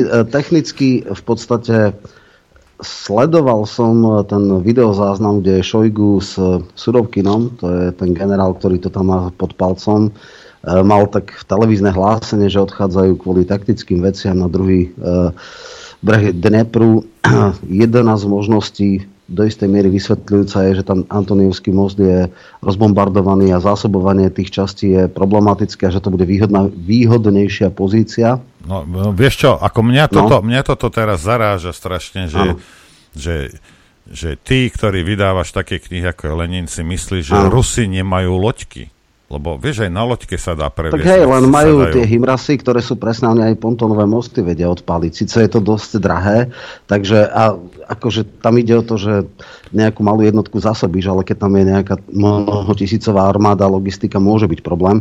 Ale takto, e, nevidím celkom, lebo viem, že ak som sledoval Ukrajincov, tak všetci, všetci, všetci boli takí, že není to pasca, je to pasca, prídeme tam, čo tam ano, bude. Áno, áno. E, akože ja som tiež ešte pred troma dňami bol, že do, asi akože je to možno, nechápal som, nešlo mi to, to, že takto bez boja odišli a že naozaj príde tam a všetko bude podminované, alebo neviem čo, samozrejme nie je tam voda, nie je tam elektrika. Áno, počkaj, áno, lebo, no. lebo tí e, náckovia, tí azováci, tí to tam aspoň podminovali, lebo však snažíš sa, aj keby si ustupoval pod teda nejakým tlakom, tak sa snažím čo najviac nepríjemniť život. No. A Rusi to neurobili ja, zase. Ja to, ja to celkom nechápem. Akože pre mňa, keby to bola pasca, tak asi už by sme videli, že je to pasca. Hej? Že po tých troch štyroch dňoch hovorili sa všelijaké veci, že Kachovku vyhodia do, do vzduchu a že to tam všetko zaleje, nič sa nestalo. Teda je tam troška poškodené, to zase je. Potom, že nejaká špinavá jadrová bomba, nič také sa nestalo. No a nemôže naozaj... byť tá možnosť, že povedzme sa dohodli uh, NATO alebo Američania s Rusmi, že tá demarkačná čiara, čiara pôjde pod Dnepri a proste Cherson už tam je na druhej strane? No uh, stále sa hovorí, že treba rokovať. A otázka je, že teda či je vôľa, politická vôľa, lebo uh, fosilizovať konflikt v týchto hraniciach je problematické pre obe strany. Hej? A e, otázka je, či by to napríklad Zelenský prežil, ale hovorí, že skôr alebo neskôr tie rokovania budú musieť byť. Otázka je, kedy budú. Hej? Lebo e, dneska sa vyzerá, asi sa to teraz zmrazí v zime, hej? Tam je tá, tie, tá čľapkanica, tie bahna a v Černozemi, to sa tam asi to zastaví. A otázka je, čo na jar potom, ako sa stabilizujú tie línie, kto sa skôr v podstate vyčerpá a aké sú, ja neviem, aj zásoby. Prídu teraz čas odvedenci, čiže na jar bude asi početne silnejšia a možno aj vyzbr- teda vycvičená tá ruská, ruská armáda. Otázka je, že samozrejme civilné obete, respektíve, však to nie sú profesionálni vojaci, to tiež môže nejak rezonovať. Dugin začína tvrdo kritizovať Putina, tam akože to nebolo zvykom. A ono, no, ako hádam sa zhodneme aspoň na jednej veci, že nejde všetko podľa plánu, lebo asi to takto nebolo naplánované. E, takže podľa mňa oni sú obaja v pasci a otázka je, kto skôr začne racionálne uvažovať a urobiť to ťažké, nevyhnutné, ale raz na to musí prísť to, to rozhodnutie, že začnú rokovať o nejakom kompromise.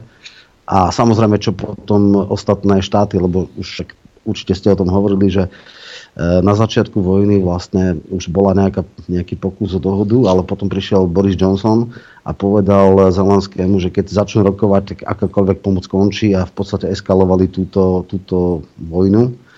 No a teraz vnútropoliticky je to obrovský problém aj pre Zelenského. Keby on prišiel OK, ja neviem, dvadsaťpäť percent alebo pätnásť percent alebo sedemnásť percent územia necháme tak, bude to zmrazený konflikt, tak tohoto zmetie. Uh, Rusi tiež asi nejaký veľký triumfalizmus to už nebude. Majú uh, v ústave pripojené tie štyri uh, oblasti, ktoré ale nemajú teda tú uh, rozlohu, aká bola pôvodne. E, vlastne jediné hlavné mesto bol Cherson, ostatné neboli hlavné mestá. Takže to je tiež také rozpačité. No bude to nejaký veľmi krvavý, ťažký kompromis, krvavý politicky. Akože to Toto, politicky ťažké niekto stojí. Treba si uvedomiť, hlavne rusofilom to hovorím, uvedomte si, že toto nie je prvýkrát, hej, toto je asi šiesty alebo siedmy krát, čo Rusi toto urobili, hej, vrátane Kieva a, a iných miest. Môžete si to, môžete si to dohľadať. Dobre, poďme sa pozrieť teda na túto, na túto knihu a potom sa pozrieme na, na vnútroštátnu politiku na Slovensku, lebo máme tam politika. Dobre. Ja som bol na tom, na tom, na tom vašom krste, že som nesedel v prvom rade, ako priznám sa, pán Blaha, ale vy ste vravili, že vy ste prečítali tam, že vy ste prečítali tých päťdesiatštyri zväzkov tohto uh, čo napísal tento agent Ulianov? päťdesiatštyri zväzkov som neprečítal, ani som nič také nehovoril. Ja som študoval uh, Leninové kľúčové diela uh, z filozofického hľadiska. Tých naozaj nie, netreba čítať tých päťdesiatštyri zväzkov, len písal veľa článkov a pamfletov k dobovej situácii. Ja som vám dal medailu, keby ste to urobili. A toto je niečo, čo si šetrím na dôchodok, takže keď budem mať sedemdesiat, tak potom začnem čítať všetkých tých päťdesiatštyri ja zväzkov. Fakticky, to ja som povedal, že tebe komunisti venovali zobrané spisy, asi sa tak pravda. Odfotil áno, a že áno. To bol taký možno iniciačný tento, takže aby to dobre, ja sa ospravedlňujem, ako som povedal, ja som nesedel v prvom rade, ja som to len tam vzadu ja, som niečo počul. Počuť, nie, ja nedoslýchavý, to nech sa mi priznať. Takže kľúčové diela si iba, hej? Áno, áno. Aj tá knižka však napokon, keď si ju čitatelia prečítajú, zistia, že sa venuje najmä tým najdôležitejším Leninovým prácám. Je to filozofické dielo, to znamená, nejde o žiadnu ódu na Lenina, nejde ani o nejaké historické sa pitvanie v takých nejakých nezmyselnostiach typu, uh, aký bol jeho pôvod a k- ako to už bolo naznačené, že bol niekoho agentom, aj keď aj toto vysvetľujem, uh, tieto nezmysly, ale z filozofického hľadiska sa uh, snažím rozoberať práve tie myšlienky, ktoré môžu byť aktuálne ešte v dvadsiatom prvom storočí, či už je to jeho kritika imperializmu, kritika imperiálnych vojen zo strany západných mocností, kritika celej globálnej kapitalistickej ekonomiky, počkajte, ktorá počkajte, funguje veľmi nespravodlivo ale... voči, dokončím vetu, uh-huh. nespravodlivo voči uh, krajinám aj dnešného typu, ako je Slovensko, to znamená krajinám periférie a semiperiférie. A viacero myšlienok, uh, môžeme sa potom venovať tej knižke podrobnejšie, uh, sa snažím dávať do súvislosti s dnešnými časmi, lebo to je pre mňa ale ako ne, filozofa kľúčové. Nechcete nám nahovoriť, že ruskí mužici ho naložili na ten vlak, že nie? Uh, z hľadiska uh, toho slávneho nemeckého vlaku, však som to vysvetľoval nakoniec aj na tom krste, nie je to pre mňa nejaká dôležitá vec, len aby bolo jasné, aký bol kontext historický. Hej. Uh, Lenin bol v tom čase vo Švajčiarsku, ako vieme, v tom čase bol v roku devätnásť sedemnásť v Berne, ja som dokonca aj bol v Berne, aj som videl ten panelák, ktorom, ktorom v tom čase prebýval. No a uh, v Rusku vypukla revolúcia v našom dátume v marci, to znamená en dé žé, robotničky vyšli do ulic, zvrhla sa vláda cára a prišiel nový režim, kde vládli liberáli, alebo sociálni liberáli dnešnými slovami.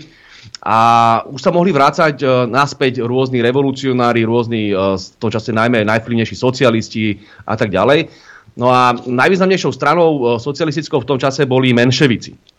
Oni mali ten rozpor s bolševikmi, to pozná si hádam každý, kto trošku sleduje históriu.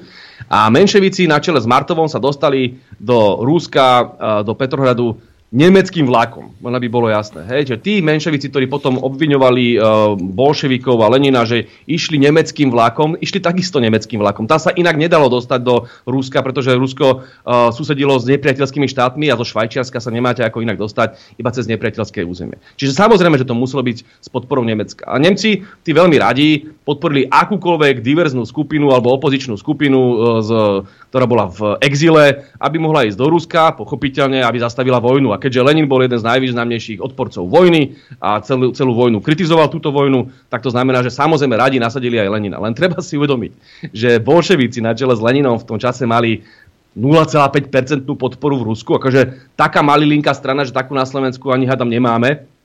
To za ľudí je populárnejšie na Slovensku, ako bol v tom čase Lenin v Rusku. To znamená, že oni teraz ne- neplánovali nejaký hrozný prevrat. To nikto v tom čase nedával tomu Leninovu nejakú váhu. Tam išlo hlavne o tých menševíkov a podobne. No a Lenin sa teda chopil príležitosti, využil jediný spôsob, ako sa dostať do o, Ruska, ale tam to nebola žiadna konšpirácia. Potom neskôr ten, ten nezmysly, ktoré šíril najmä Winston Churchill, pretože bol antikomunista, že najväčšia zbraň Nemcov bol Lenin. Veď to je úplne nehistorické, to je absurdné. Ten Lenin nič neznamenal ešte v roku devätnásťstosedemnásť v marci. Potom prišiel do Ruska a tým, že dôsledne hájil mier a chcel dať robotníkom pôdu a chcel riešiť chlebové témy, tak získal väčšiu, čoraz väčšiu popularitu. Tá sociálno-liberálna vláda sa diskreditovala a on sa potom dostal k moci. Ale tváriť sa, že to bolo ako nejaký nemecký agent. Áno, oni využili Lenina, on využil ich, vzájomne sa využili a nakoniec to dopadlo tak, že vďaka tomuto Leninovmu rozhodnutiu Nemci prehrali v konečnom dôsledku a Rusi vyhrali. Čiže ho robiť z neho nejakého agenta. Toto, bolo pra- toto robili práve tí menševici. Čiže ak toto niekto dneska reálne chce šíriť, tak sa de facto stavia na stranu vtedajšej sociálnej demokracie v Rusku a proti ruským komunistom. Nech sa páči, je to zaujímavá interpretácia, ale absolútne ahistorická. Ja možno, že tak... Keď prišiel na to fínske e, na, nádražie, respektíve stanicu, tak tam bolo tak známe aprílové tézy. Hej. Vtedy už bola dočasná vláda, ktorá v podstate mala skončiť ústavodárnym zhromaždením. Tie voľby boli potom dokonca po Vosráž. A on povedal takú zaujímavú vec. Všetci boli teda nadšení, že máme tu nejakú pluralitu, nejakú demokraciu. Zrušil sa trest smrti a neviem čo všetko. Eseri ako socialisti vlastne boli teda vtedy najvplyvnejší, nie len menševici. Do ústavodárneho eseri najviac vyhrali. No a on presne prišiel a prekvapujúco povedal, žiadna podpora menšinovej vlády. Išiel do Sovietov, čo je akože taký iný a paralelný spôsob fungovania. Petrohradský soviet bol oveľa vplyvnejší, tam bola taká dvojkoľajnosť politická a on naozaj to potom ovládol. Ja som však bol v sedemnástom roku v jednej debate televíznej, kde sa ešte, to ešte som občas mohol ísť a tam som akože to veľmi... Loboda. Áno, dneska už nie, ale boli časy, boli. No, takže, takže on prišiel no, naozaj... za mainstreamom. To ne, to bolo dokonca v té vé Lux, to, to je ten pár. Oni to tak dali, že fatimské proroctva a Vosr. Takže veľmi zaujímavá vec, ale, ale bol som, oni, oni to tak spájajú. No. Bol tam jeden expert na uh, fatimské proroctva, ja som tam bol na Vosr. No a, a uh, teda mám to naštudované, v tomto som sa veľmi, a vôbec pre mňa ako politologa tie soviety sú veľmi akože zaujímavý typ uh, paralelnej moci. A potom bol ešte nejaký júlový pokus, ako keby, že o uchopenie moci a potom e, v podstate Vosr. Naozaj treba povedať, že Kerenský bol obrovský, akože, nie že neschopný, áno, neschopný v podstate, akože naozaj nebol. Bol tam ešte pokus o vojenský prevrat, tá krajina bola vo vojne, ktorú prehrávala. Potom by som možno troška skorigoval. E, Prvé veci, ktoré prijal Lenin, bol dekret o mieri a dekret o pôde. Ľudia boli znechutení z vojny, chceli ukončiť. Bol tam brezlitovský mier, ktorý naozaj bol veľmi tvrdý a pre Rusko a veľmi nevýhodný, ale chvála Bohu, už v tom čase bolo Nemecko v tzv. Poslednom ťažení, respektíve to bol tuším marec osemnásť a vieme, že v novembri skončila vojna. Vlastne výsledky toho brezlitovského mieru, ktorý mohol byť oveľa lepšie podpísaný, ak by niektorí Trotsky a tak tam neváhali. Tie prvé podmienky boli podstatne lepšie. Čiže áno, Lenin išiel do Ruska s tým, že urobí mier. To bolo jednoznačné. Aj za cenu, najprv bolo, že bez reparácií, to sa ukázalo nemožné. Uh, tie rokovania boli dlhé, mali viacerý kvôl, bola ešte dvadsiateho tretieho bola protiofenzíva, to potom dlhé roky bola ako keby uh, deň sovietskej armády. Ale nakoniec teda ten mier bol veľmi ťažký, chvála Bohu nebol teda dlhodobý. A áno, tam sa ukázalo, že tá osobnosť, keď sa dostala, tak uh, veľmi skoro ovládla teda politiku, potom samozrejme bola tam občianska vojna, teda biely kontra červený, biely teror, červený teror, v podstate až do roku dvadsať, ale to už by sme išli do úplných detailov a takých nie filozofických, ale skôr politov. A práve o tých filozofických veciach sa no. samozrejme budeme baviť, čo sa týka knihy Lenin a dvadsiate prvé storočie. Prečo? Moja otázka je, pán Blaha, že prečo dvadsiate prvé storočie? No, zmyslom tej knižky bolo aktualizovať alebo reaktualizovať filozofiu Lenina. Na jednej strane možno to ľudia vnímajú niektorí ako provokáciu, ale na sté výročie Veľkej oktobrovej socialistickej revolúcie, kedy som tú knižku písal, čo bolo v roku dvetisícsedemnásť, to bola veľmi silná téma v celom filozofickom ľavicovom hnutí. Už Roman spomínal knižku od Slavoja Žižeka a ďalších, ktorí sa k tejto téme vyjadrovali. Ale opakujem, naozaj nebolo zmyslom teraz to riešiť historicky. Lebo ako môžeme sa teraz baviť, presne Roman to správne povedal, aká bola vtedy situácia v Rusku a napokon, e, dobre vieme, že tie voľby potom do toho ústavného právneho zhromaždenia vyhrali esery asi zhruba s päťdesiat percent a bolševici napriek tomu, že narastli, mali asi dvadsať percent, menševici nakoniec klesli kvôli tomu, že sa kontaminovali s tou vládou Kerenského na nejaké dva až tri percentá. Čiže naozaj tí bolševici rástli a boli silní najmä v mestách, vo veľkých mestách v Petrohrade a v Moskve.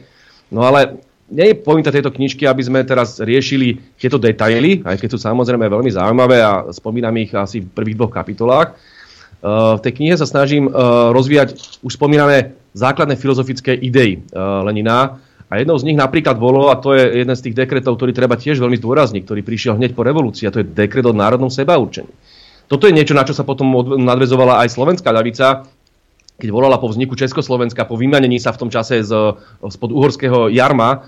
To znamená, uh, bolo to obrovsky vplyvné a ten Lenin, uh, treba si uvedomiť, on vychádzal z marxistickej tradície, ktorú vnímali mnohí vtedajší revolucionári ako čistý internacionalizmus, až kozmopolitanizmus, že národy treba zrušiť, štáty treba zrušiť, čo tu riešime, nejaké národné sebaurčenie. A Lenin sa postavil a povedal, nie, národná otázka, treba ju rozdeliť na dve veľké témy. Keď hovoríme o národných ambíciách veľkých impérií, ako sú v tom čase boli, ja neviem, Angličania, Francúzi, ale narastali aj Američania, no tak vtedy hovoríme o imperializme. To znamená, ten ich nacionalizmus je imperialistický. Oni chcú ovládať menšie štáty, chcú ich pohltiť. A toto robia dodneska mnohé tie západné štáty v rámci tzv. Neokolonializmu. Ale že prosím vás, ovládajú. Toto nie, pán Blaha. Oni šíria demokraciu. Áno. Okrem toho, že šíria slobodu a demokraciu a ľudské práva, tak okrem iného si aj svoje ekonomické záujmy svojich veľkých nadnárodných korporácií ošetrujú a ovládajú takto mnohé krajiny sveta, najmä tzv. Periférie. A toto treba samozrejme namietať. Voči tomuto veľmi Lenin silno vystupoval. Ale je tu ešte nacionalizmus práve tých malých štátov, ktoré ovládajú. A toto práve Lenin hovoril, že no to sú tzv. národno-oslobodzovacie hnutia, ktoré musíme podporovať, ktorým musíme tú národnú otázku alebo tento druh e, pokrokového nacionalizmu podporiť. A on hovoril práve o takých e, malých štátoch, ako sú, alebo malých národov, ako sú možno Slováci. Ale hovoril v tom čase v ruskej, e, v ruskej carskej ríši aj o takých, ako boli Poliaci, Fíni, a to bolo v tom čase súčasťou e, carskej ríše. To znamená, oni sa vďaka Leninovi o, oddelili a dokonca aj o Ukrajine dneska možno s iróniou povedať, že síce pobláznení Ukrajinci tam búrajú Leninové sochy, ale nebyť Lenina, tak vlastne v tých dvadsiatych rokoch by sa vôbec tá ukrajinská identita nerozvíjala a Ukrajina by možno dneska vôbec neexistovala. Bola by súčasťou Ruska. Čiže no vidíte, to, a, a potom mi povedzte, že ten Lenin nebol zlý. Hm. No ale toto je ten, tá pointa tej knižky. Nebyť ho, tak nemáme vojnu teraz. Obhajovať, obhajovať Lenina, len toto je, to je to nepochopenie aj denníka N, aj Sávky, aj všetkých tých, ktorí sa snažili tú knižku za, zakázať. Že Blaha teraz ide obhajovať Lenina, ale to nie je pravda. Veď vy, keď píšete knižku, tak hovoríte o pozitívnych, o negatívnych veciach, o tom, na čo treba nadväzovať, o tom, na čo netreba nadväzovať a podobne. To je, to je veda, to je filozofia. A ja som tú knižku písal ako vedec a filozof. To znamená, rozoberám tie veci, ktoré patrili k Leninovej dobe, kritizujem tie, ktoré sú absolútne nepriateľné, vrátane teroru, vrátane násilia a vrátane všetkých tých vecí, ktoré treba odsúdiť. Ale potom tam je množstvo myšlienok, už som to spomínal, či už kritika globalizácie, toho typu, ako máme dneska. Ono to v tom čase nefungovalo v svetovej ekonomiky, ekonomike totožne, ale boli tam veľa spoločných paralel a Lenin úplne dômyselne analyzoval, ako funguje globálny kapitalizmus, akú moc majú nadnárodné korporácie, akú moc majú mocnosti, ktoré vlastne určujú svetový vývoj a podobne. A on ako alternatívu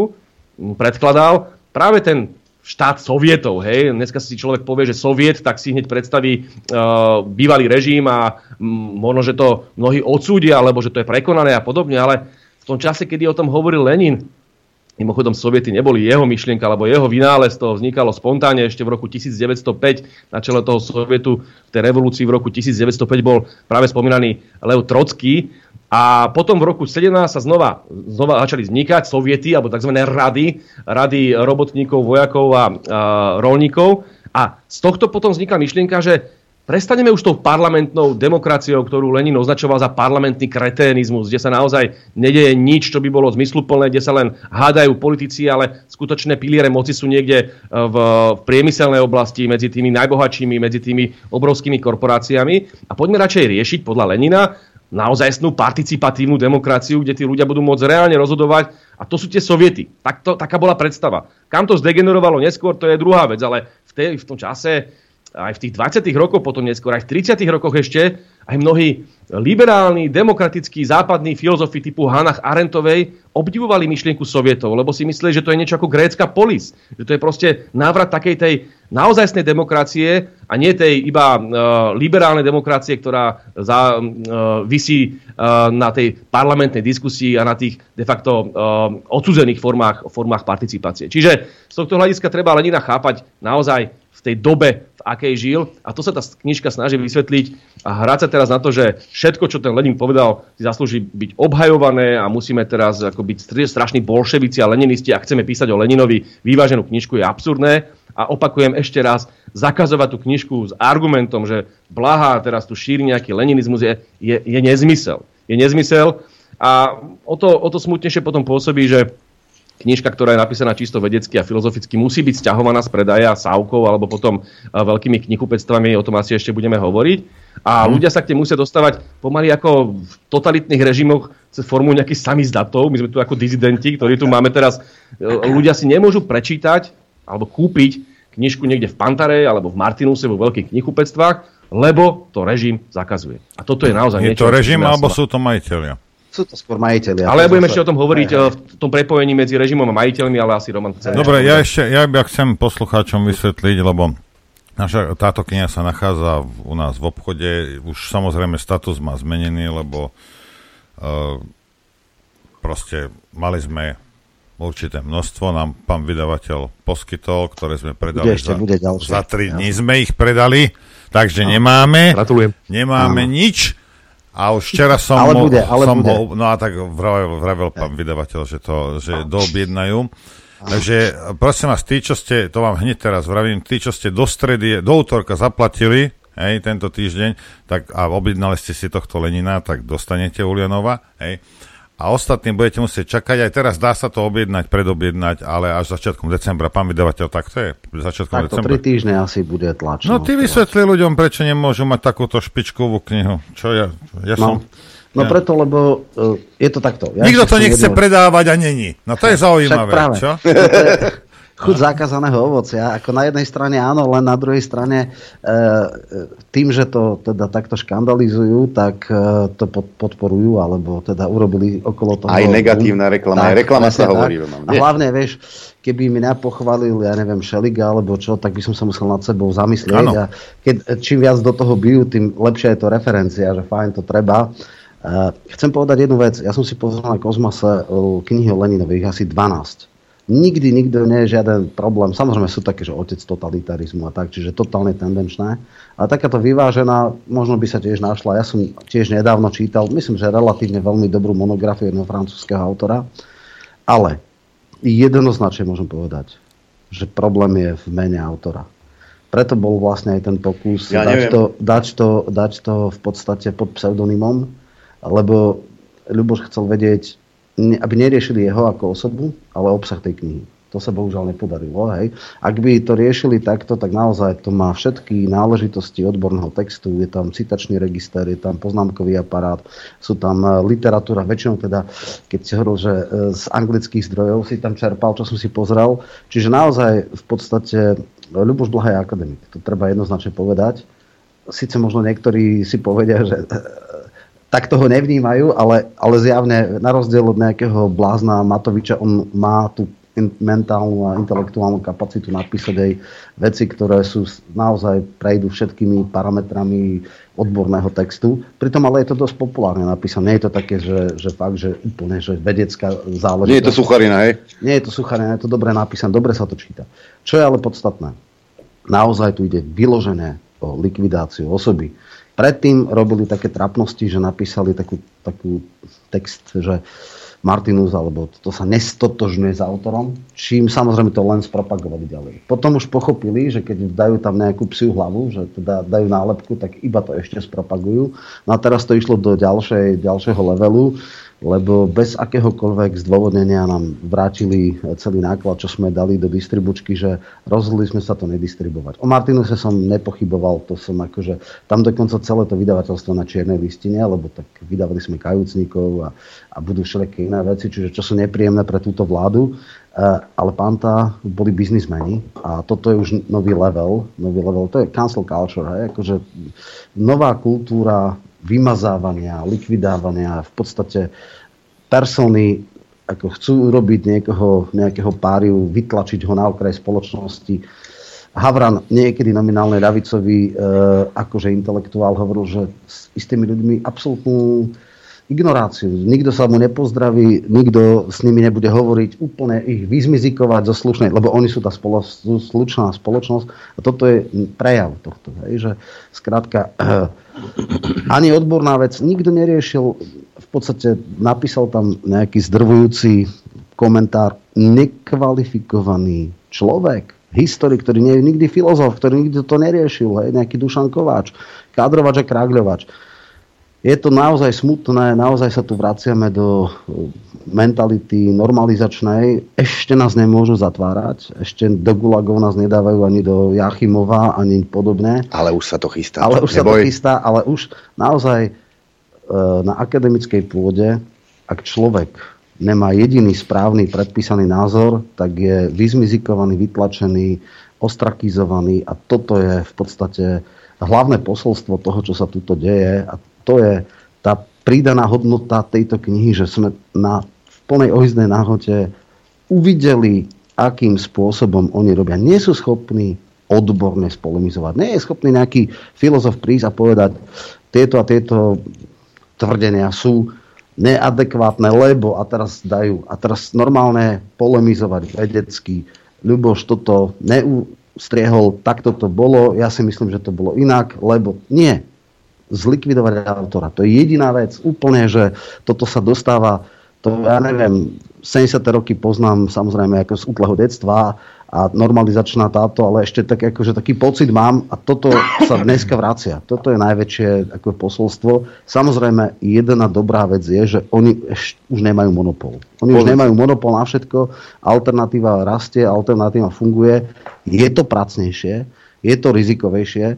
Je úplne iné, keď človek príde do jedného veľkého knihkupectva, nájde si knihu, ako keď musí ísť na e-shop, posielať e, e, do košíka a tak ďalej, ísť potom na poštu. Čiže, ale chudá každoného ovocia. Poviem ti niečo. Minulý no, týždeň, pre minulý týždeň vo štvrtok, to bolo, sme mali Alianu Lago, predstavovala svoju knihu. Ano. V piatok e, dorazili dve palety, tisíc vytlačkov. E, v stredu vypredané všetko. Áno, tak a musel som silného mediálneho partnera, tak áno. musel, som, musel som doobjednať včera ďalšiu tisícku, takže ono to sa to...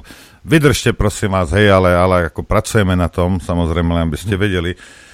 Takže uh, tu ide o to, na druhej strane s nami, a ty to vieš takisto, a jak aj ostatné autory, a toto uh, my ne, nerobíme, že po dva kusy, a toto my, my vieme veľmi aj finančne, veľmi rýchlo. Samozrejme, ak ľudia nám to zaplatia, my máme tie peniaze na účte, ja to nebudem sedieť pol roka, hej.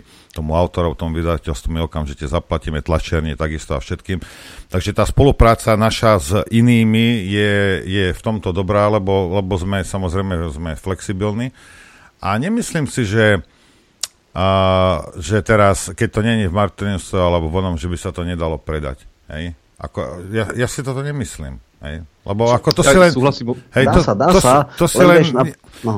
Vieš, ale neviem, no? Ty si zvyknutý možno chodiť, čakať na poštu, hej a tak, ale áno, už aj naša kolegyňa, ktorá už ju tam vždycky vítajú, už tam zamávajú, už, už jej povedali, ktorú hodinu tam má ísť. Ale vieš, ísť na poštu, ja napríklad nerad stojím na pošte, hej. Čiže keď mi príde... Toto, je tam aj je iný to... problém, podľa mňa, aby som doplnil Romana, že politicky gramotní ľudia sledujú tieto diskusie a sledujú tieto veci, len na Slovensku nie každý je politicky gramotný. Možno sedemdesiat percent ľudí má úplne iné starosti, riešia možno kultúru, športové aktivity, po robote možno riešia to, že si zapnú televízor a nedostane sa k tým informácia, že existuje knižka o Leninovi tohto typu.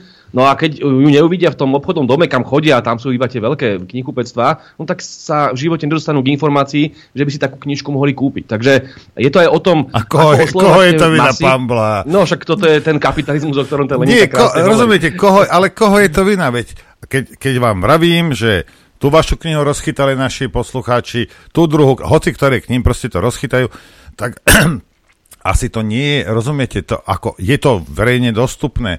A, že, ja tak, a teraz, tak, keď ale... mi niekto vraví, že on nemá čas si hľadať informácie, lebo on musí len na chvíľku si sadne pred Markizu a teraz, teraz downloadne si tie múdrosti od Puškárovej, hej, a, a z toho on žije, ale má čas hodinu sa túlať po Pantarej. Hej, ako, rozumiete? Veď ako... Len...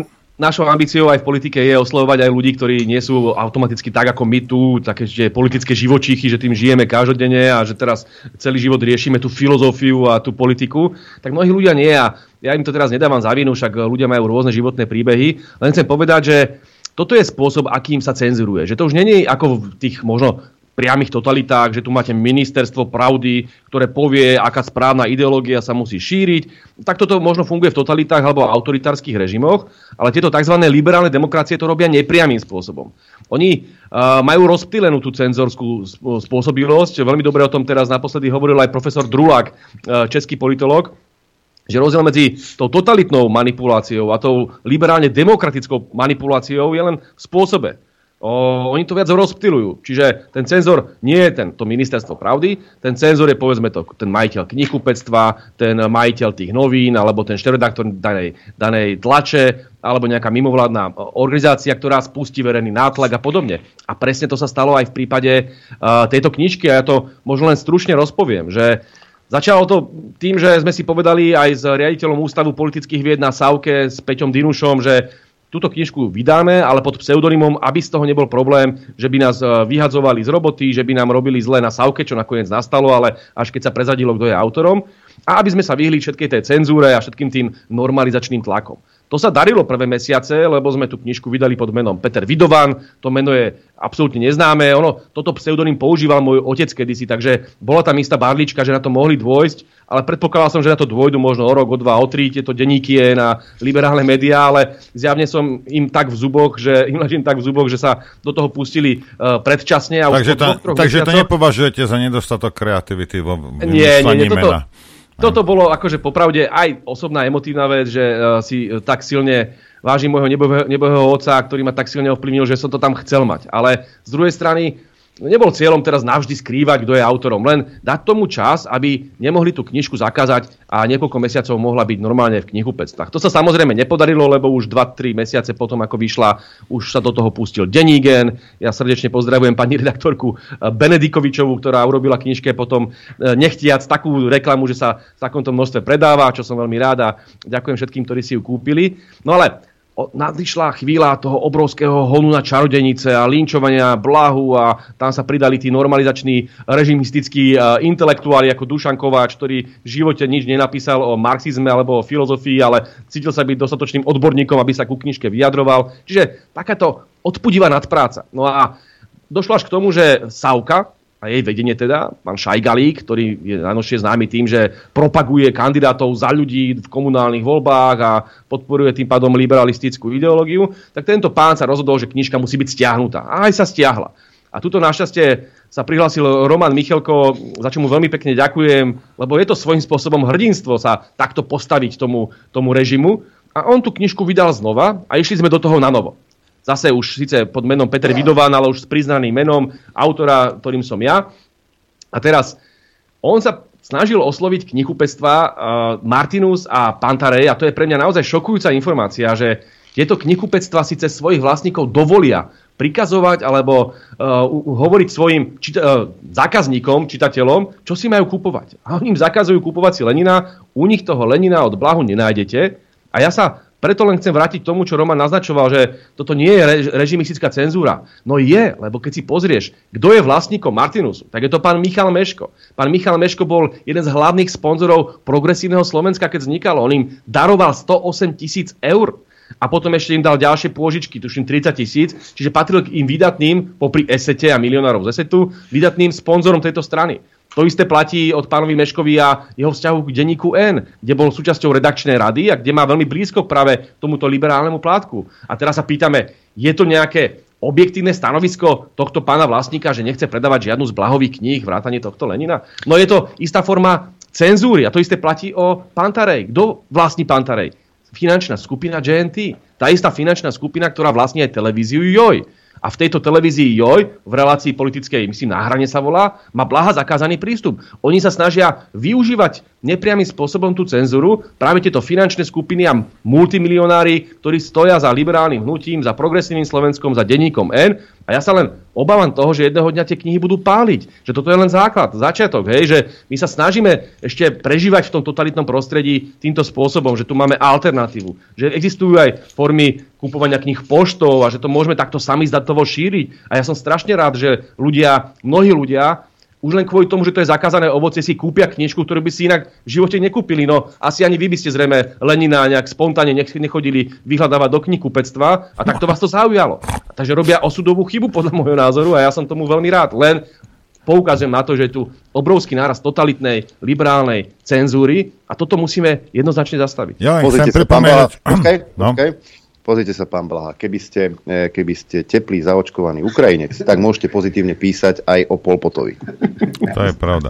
No, ja iba pre poslucháčov, divákov chcem upozorniť, že ak si kupujete teda knihy, ja neviem čo, kávu v Pantare alebo v Martinuse, podporujete, hej, podporujete progresívne Slovensko, slniečkárov, Jojku a kdečo. Ja vám neverím, že tam nechoďte kupovať nič. Ja vám iba pravím, ja. Ste si uvedomili, že pri každom nákupe strkáte jak J N T, tak týmto ostatným a peniaze do, do vrecák. A je to vaše rozhodnutie. Máte úplnú pravdu a ľudia by si toto mali uvedomiť, že jedna z mála vecí, ktoré my môžeme ako bežní ľudia robiť, je bojkot. Je, je spotrebiteľský bojkot.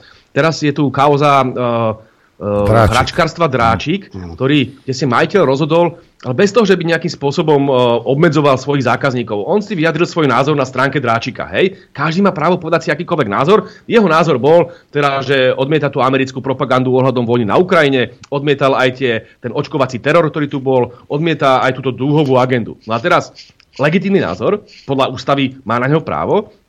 A tu sa zrazu nadnárodná zahraničná korporácia z Dánska uh, Lego rozhodne, že jemu, tomuto Legu sa nepáči, alebo vlastníkom tohto Lega sa nepáči názor majiteľa Dráčika, takže ho budú nejakým spôsobom trestať. Pochopiteľne to prišlo na nátlak, ako vždy, či už mimovládok, alebo rôznych uh, liberálnych médií. A teraz ja sa pýtam, toto necháme len tak na Slovensku? Ja teda mám malé deti a viem, kam mám ísť, tak len to poviem, keď pôjdem nakupovať uh, na Vianoce a viem, čo si nemám kúpiť. Keď vidím, akým spôsobom zneužívajú svoju ekonomickú moc nadnárodné korporácie, aby tu určovali ľuďom, že musia mať výlučne liberálne alebo neoliberálne názory, lebo inak nemajú právo hovoriť, čo si chcú. Čiže z tohto hľadiska spotrebitelia a ľudia na Slovensku majú možnosť bojkotovať. Či už je to Pantarej, či už je to Martinus, či už je to uh, uh, nákup uh, stavebnice Lego a podobne. Ja im samozrejme k tomu nevyzývam, to urobiť ako politik nemôžem, ale ja vás ubezpečujem, že ja toto robiť bude. A to isté platí, napríklad sa mi stala minulá situácia, som to spomínal na sociálnej sieti Telegram, kde ma vyhnali z Facebooku. Uh, bol som v kraji, v Petržálke, tam je taká pr- Petržálska tržnica, možno, že to poznáte, a tam zrazu za mnou dojde nejaký človečík, ja som bol s malou dcerkou sedemročnou a dojde človečík a tam sa na mňa oborí. Čo vy tu robíte, že vôbec si ako máte odvahu chodiť do potravín? Ja sa pozerám, že čo sa tu deje, moja malá samozrejme vystrašená z toho, tak pozerám sa, čo to je za človeka a zistím, že on má tú takú tú krajovú uniformu, hej, čiže zamestnanec zjavne. tak som hneď za ním išiel, konfrontujem ho a zistil som, že on je vedúci predajne.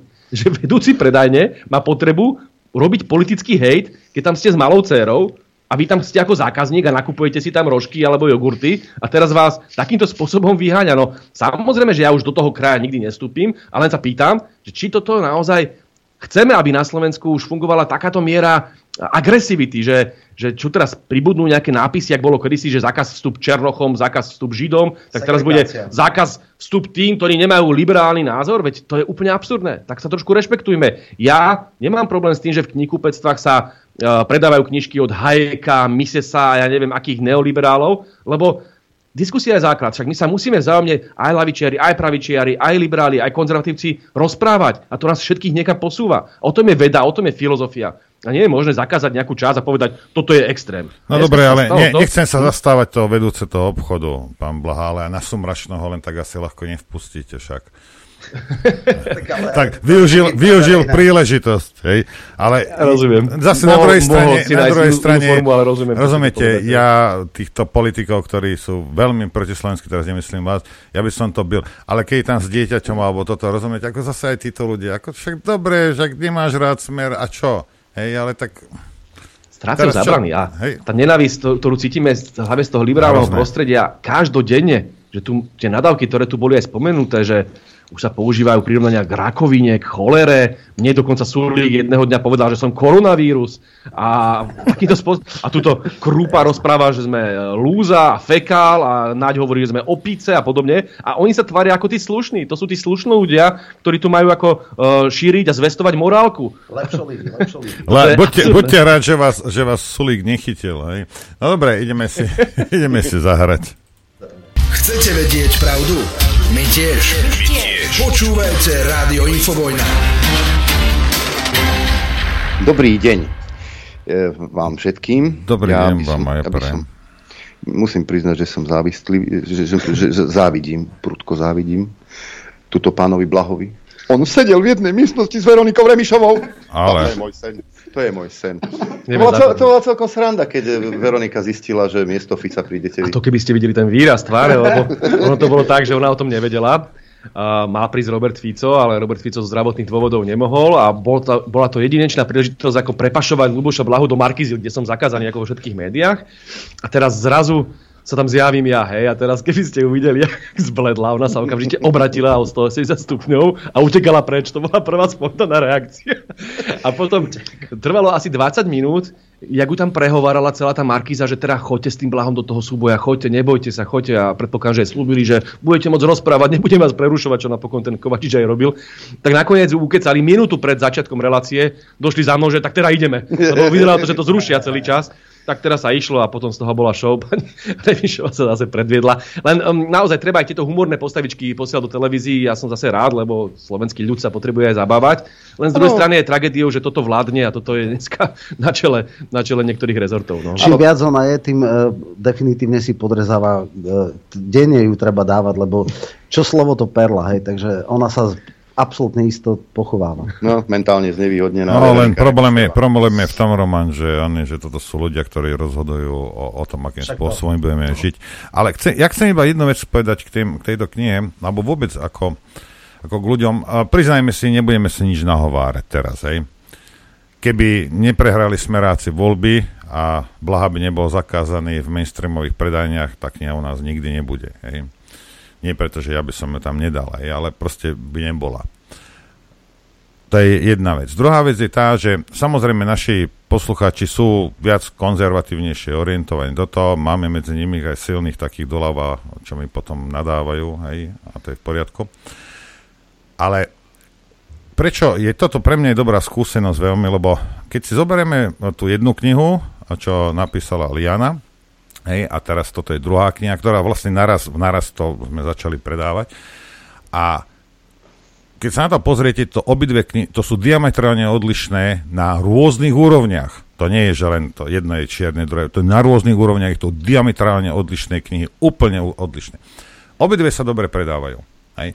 A toto je dôvod, že rozumiete, že jak, napriek tomu, že ja som asi ten, kto najviac vlastnému národu nadáva na tejto planéte, to je dôvod, prečo ja som ochotný si tu každé ráno sadnúť, lebo proste nedá sa zlomiť palica nad ľuďmi, ktorí sú proste, rozumiete, takto otvorení, hej, sú, sú schopní, ochotní príjmať rôzne informácie, sami si nejakým spôsobom, toto je tá nádej pre, pre Slovensko, hej, takíto ľudia. Nie, že teraz ja nebudem, nekúpim si Lenina, lebo ja neviem čo, hej, lebo proste červený teror, hej, ale chápete, že toto pre, pre mňa toto je tak dosť smerodatné, že eh, nie sme na tom až tak zle. Hej, možno sa bojíme ísť do ulic, možno sa ľudia boja na rôzne veci robiť, ale na druhej strane sú schopní a ochotní tie intelektuálne informácie proste nasávať, hej? A, a toto je možno nádej pre, pre Slovensko. Ja mnoho, mnoho, to sú stovky objednávok, ktoré, že obidve knihy si ten istý človek kúpil, hej? Nie, že to je, že jeden je taký a druhý je taký. A toto, toto je taká vec, ktorá mňa, mňa celkom uspokojuje, že, že nie sme na tom zase až tak zle, jak to ja rozprávam, však stále. Treba byť optimista. V tom je tá lavica silná. Sme optimisti a veríme v ľudí. Ja by som možno doplnil jednou takou politologickou poznámkou. Tu je úplne iná situácia, aká bola možno pred desiatimi alebo dvadsiatimi rokmi na celkovo politickej mape nielen Slovenska, ale Európy. A to vidíte v každej krajine, že sa tu vytvára, ono Edo Chmela to nazýva taký ten extrémny centrizmus, že tu máte, že stredoľavé strany a stredopravé strany a tie vytvárajú veľké koalície alebo spolu určujú ten diskurs. A všetko, čo je mimo tohto priestoru, sa nazýva extrém. Či už naľavo, tam je extrém Blaha, alebo napravo, tam máte extrém všetky tie národné strany. A teraz de facto sa mení politická mapa, že už to nie je o tom, že ľavica, pravica, liberáli, konzervatívci. Už to je o tom, že tu máte tento extrémny stred, on je veľmi liberálny, progresivistický, to znamená a globalizačný. A potom všetko, čo je kritické voči tomuto globalistickému neoliberálnemu príbehu, je vlastne ten extrém. A tu sa vytvára ten, ten priestor pre veľmi bizarnú, možno pred dvadsiatimi rokmi spoluprácu medzi uh, ľavicovými radikálmi alebo takými uh, politikmi toho typu, ako som ja, a ľuďmi z národného priestoru. A práve toto dneska aj ten Smer sa snaží obhajovať politiku, ktorá bude zároveň ľavicová, ale zároveň vlastenecká a národná. A to je niečo, čo je isté novum, ale je to trend, ktorý cítime v celej Európe, že voči tomuto liberálnemu extrémizmu sa čoraz viac ľudí stavia a čoraz viac hľadá alternatívu. Toľko len politologicky, dalo by sa o tom ešte dlho hovoriť, určite aj s Romanom. No ja tu mám takú doplňujúcu otázku od našeho kolegu Tomáša Hlaváča. E, otázka na vás, pán Blaha. Nevidíte paralely tak trochu medzi neomarxizmom a neobolševizmom a progresivizmom, ktorý e, nemáte rád? Nie, to je tiež omyl, ktorý je no, filozoficky veľmi ľahko vysvetliteľný, ale budem sa snažiť tak zrozumiteľnejšie, lebo to by bolo nadlho. Uh, neomarxistickí filozofi sú rôzni. Niektorí z nich, áno, niektorí z nich sa venovali týmto slnečkárskym témam, to je pravda, ale úplná pravda je, že to boli tzv. Postmarxisti, nie neomarxisti. A tu sa častokrát vytvára ilúzia, že neomarxisti tu riešia el gé bé té í a multikulturalizmus a tieto veci, nezmysel. Ja vám poviem diela neomarxistov. Immanuel Wallerstein, alebo teda mena niektorých neomarxistov. Immanuel Wallerstein rieši svetovú ekonomiku, rieši globálny kapitál, rieši to, že sa svet rozdelil na centrum, semiperifériu a perifériu a to, akým spôsobom tieto západné mocnosti a nadnárodné korporácie ničia uh, životy ľudí na celom svete. Toto je téma marxistov, hej? Uh, a i neomarxistov. Takisto by som mohol hovoriť o Antoniovi Gramšim, ktorý bol veľmi podobne ako Lenin uh, zameraný na kritiku kapitalizmu, akurát hovoril o tom, že to nie len o ekonomike, ale je to aj o hegemónii v rámci kultúrnej oblasti. Presne to, čo sa dneska deje, že tu ovládajú médiá, mimovládky a tak ďalej, lebo majú financie zo strany tých najbohatších ľudí, ktorí ovládajú prakticky všetko. A teraz, takto by sa mohlo menovať, dokonca aj predstaviteľov frankfurtskej školy, o ktorej sa často hovorí, že to boli nejakí slniečkári. Zoberte si jedno dielo po druhom, Herbert Marcuse, alebo Erich Fromm, alebo ďalší Horkheimer, Adorno. To všetko boli autori, ktorí hovorili presne o tom, ako v tej kultúrnej oblasti ten kapitalizmus de facto vykráda duše ľudí, ako ich individualizuje, ako ich z nich robí otrokov tohto systému. A to je presne to, o čom hovoríme aj my. A potom tu raz niekto začne rozprávať, že slniečkári. Áno, opakujem, niekoľko postmarxistov sú takíto slniečkári, ale to neznamená, že by Karl Marx alebo títo a, a, marxistickí filozofi niekedy riešili túto tému ako prioritnú. Prioritnou témou je pomáhať robotníkom, pomáhať pracujúcim ľuďom a kritizovať tento nespravodlivý kapitalistický systém, ktorý nám berie nielen slobodu, ale aj dôstojnú životnú úroveň. Takže toto sú také bežné omyly. Chápem to, že sa tá skrátka používa, že neomarxisti, ale politologicky a filozoficky vám ubezpečujem, že oveľa presnejší termín je hovoriť o liberáloch, o progresívnych liberáloch, alebo tento druh nálepok určite je, je bližší realite. No dobre, ale jedna, jedna vec je tá ekonomická stránka, druhá vec je tá kultúrna revolúcia, takzvaná, predsa, nie? Kultúrna revolúcia je takisto pojem, ktorý sa vyvíjal. Kultúrnu revolúciu ako pojem použil aj Lenin, aj Trotsky, aj Mao Tse-tung a tak ďalej. A vždy v každý v inom význame. To, čo hovoril Lenin pod slovom kultúrna revolúcia, je presne to, čo ste spomínali vy v tom vašom krásnom vstupe na úvod. Že tí ľudia sa prebúdzajú. Že to nestačí len teraz donútiť ľudí, aby sa stali odporcami systému. Treba, aby čítali, aby si to sami pozerali, aby ich to samých bavilo. To je tá kultúrna revolúcia, o ktorej hovoril Lenin. A o tom, aby sa ľudia búrili, aby neboli ako ovce. Hej? Čiže to je téma, kde sa takisto zhodneme v mnohých veciach a zase dá sa to chápať ako kultúrna revolúcia dneska tých liberálov, že oni chcú kultúrnu revolúciu v zmysle, že dúhové témy, multikulturalizmus, el gé bé té í a tieto nezmysly, no ale toto nie je téma tých klasických marxistov a takisto ani väčšiny týchto neomarxistov. Čiže len sa snažím to filozoficky a politologicky vysvetliť, nepleťme si pojmy. Liberalizmus je to zlo, slniečkarstvo je to zlo, po, progresivizmus je to zlo, alebo tých, tento globalizačný narratív je to zlo, ale určite nie klasická ľavica, ktorú reprezentujem ja. Ja si len si pripomeňme, keď už sme pri progresívnom Slovensku. Ja to mám síce nachystané do akčnej päťky na zajtra, ale len si tak pripomeňme, čo, čo je to ten progresivizmus v celej svojej kráse. Pustím vám vtedajšiu šéfku progresívneho Slovenska, Irenku Biháriovie. Toto, toto je podľa nich budovanie demokracie, slobody slova, slobody pohybu a podobne.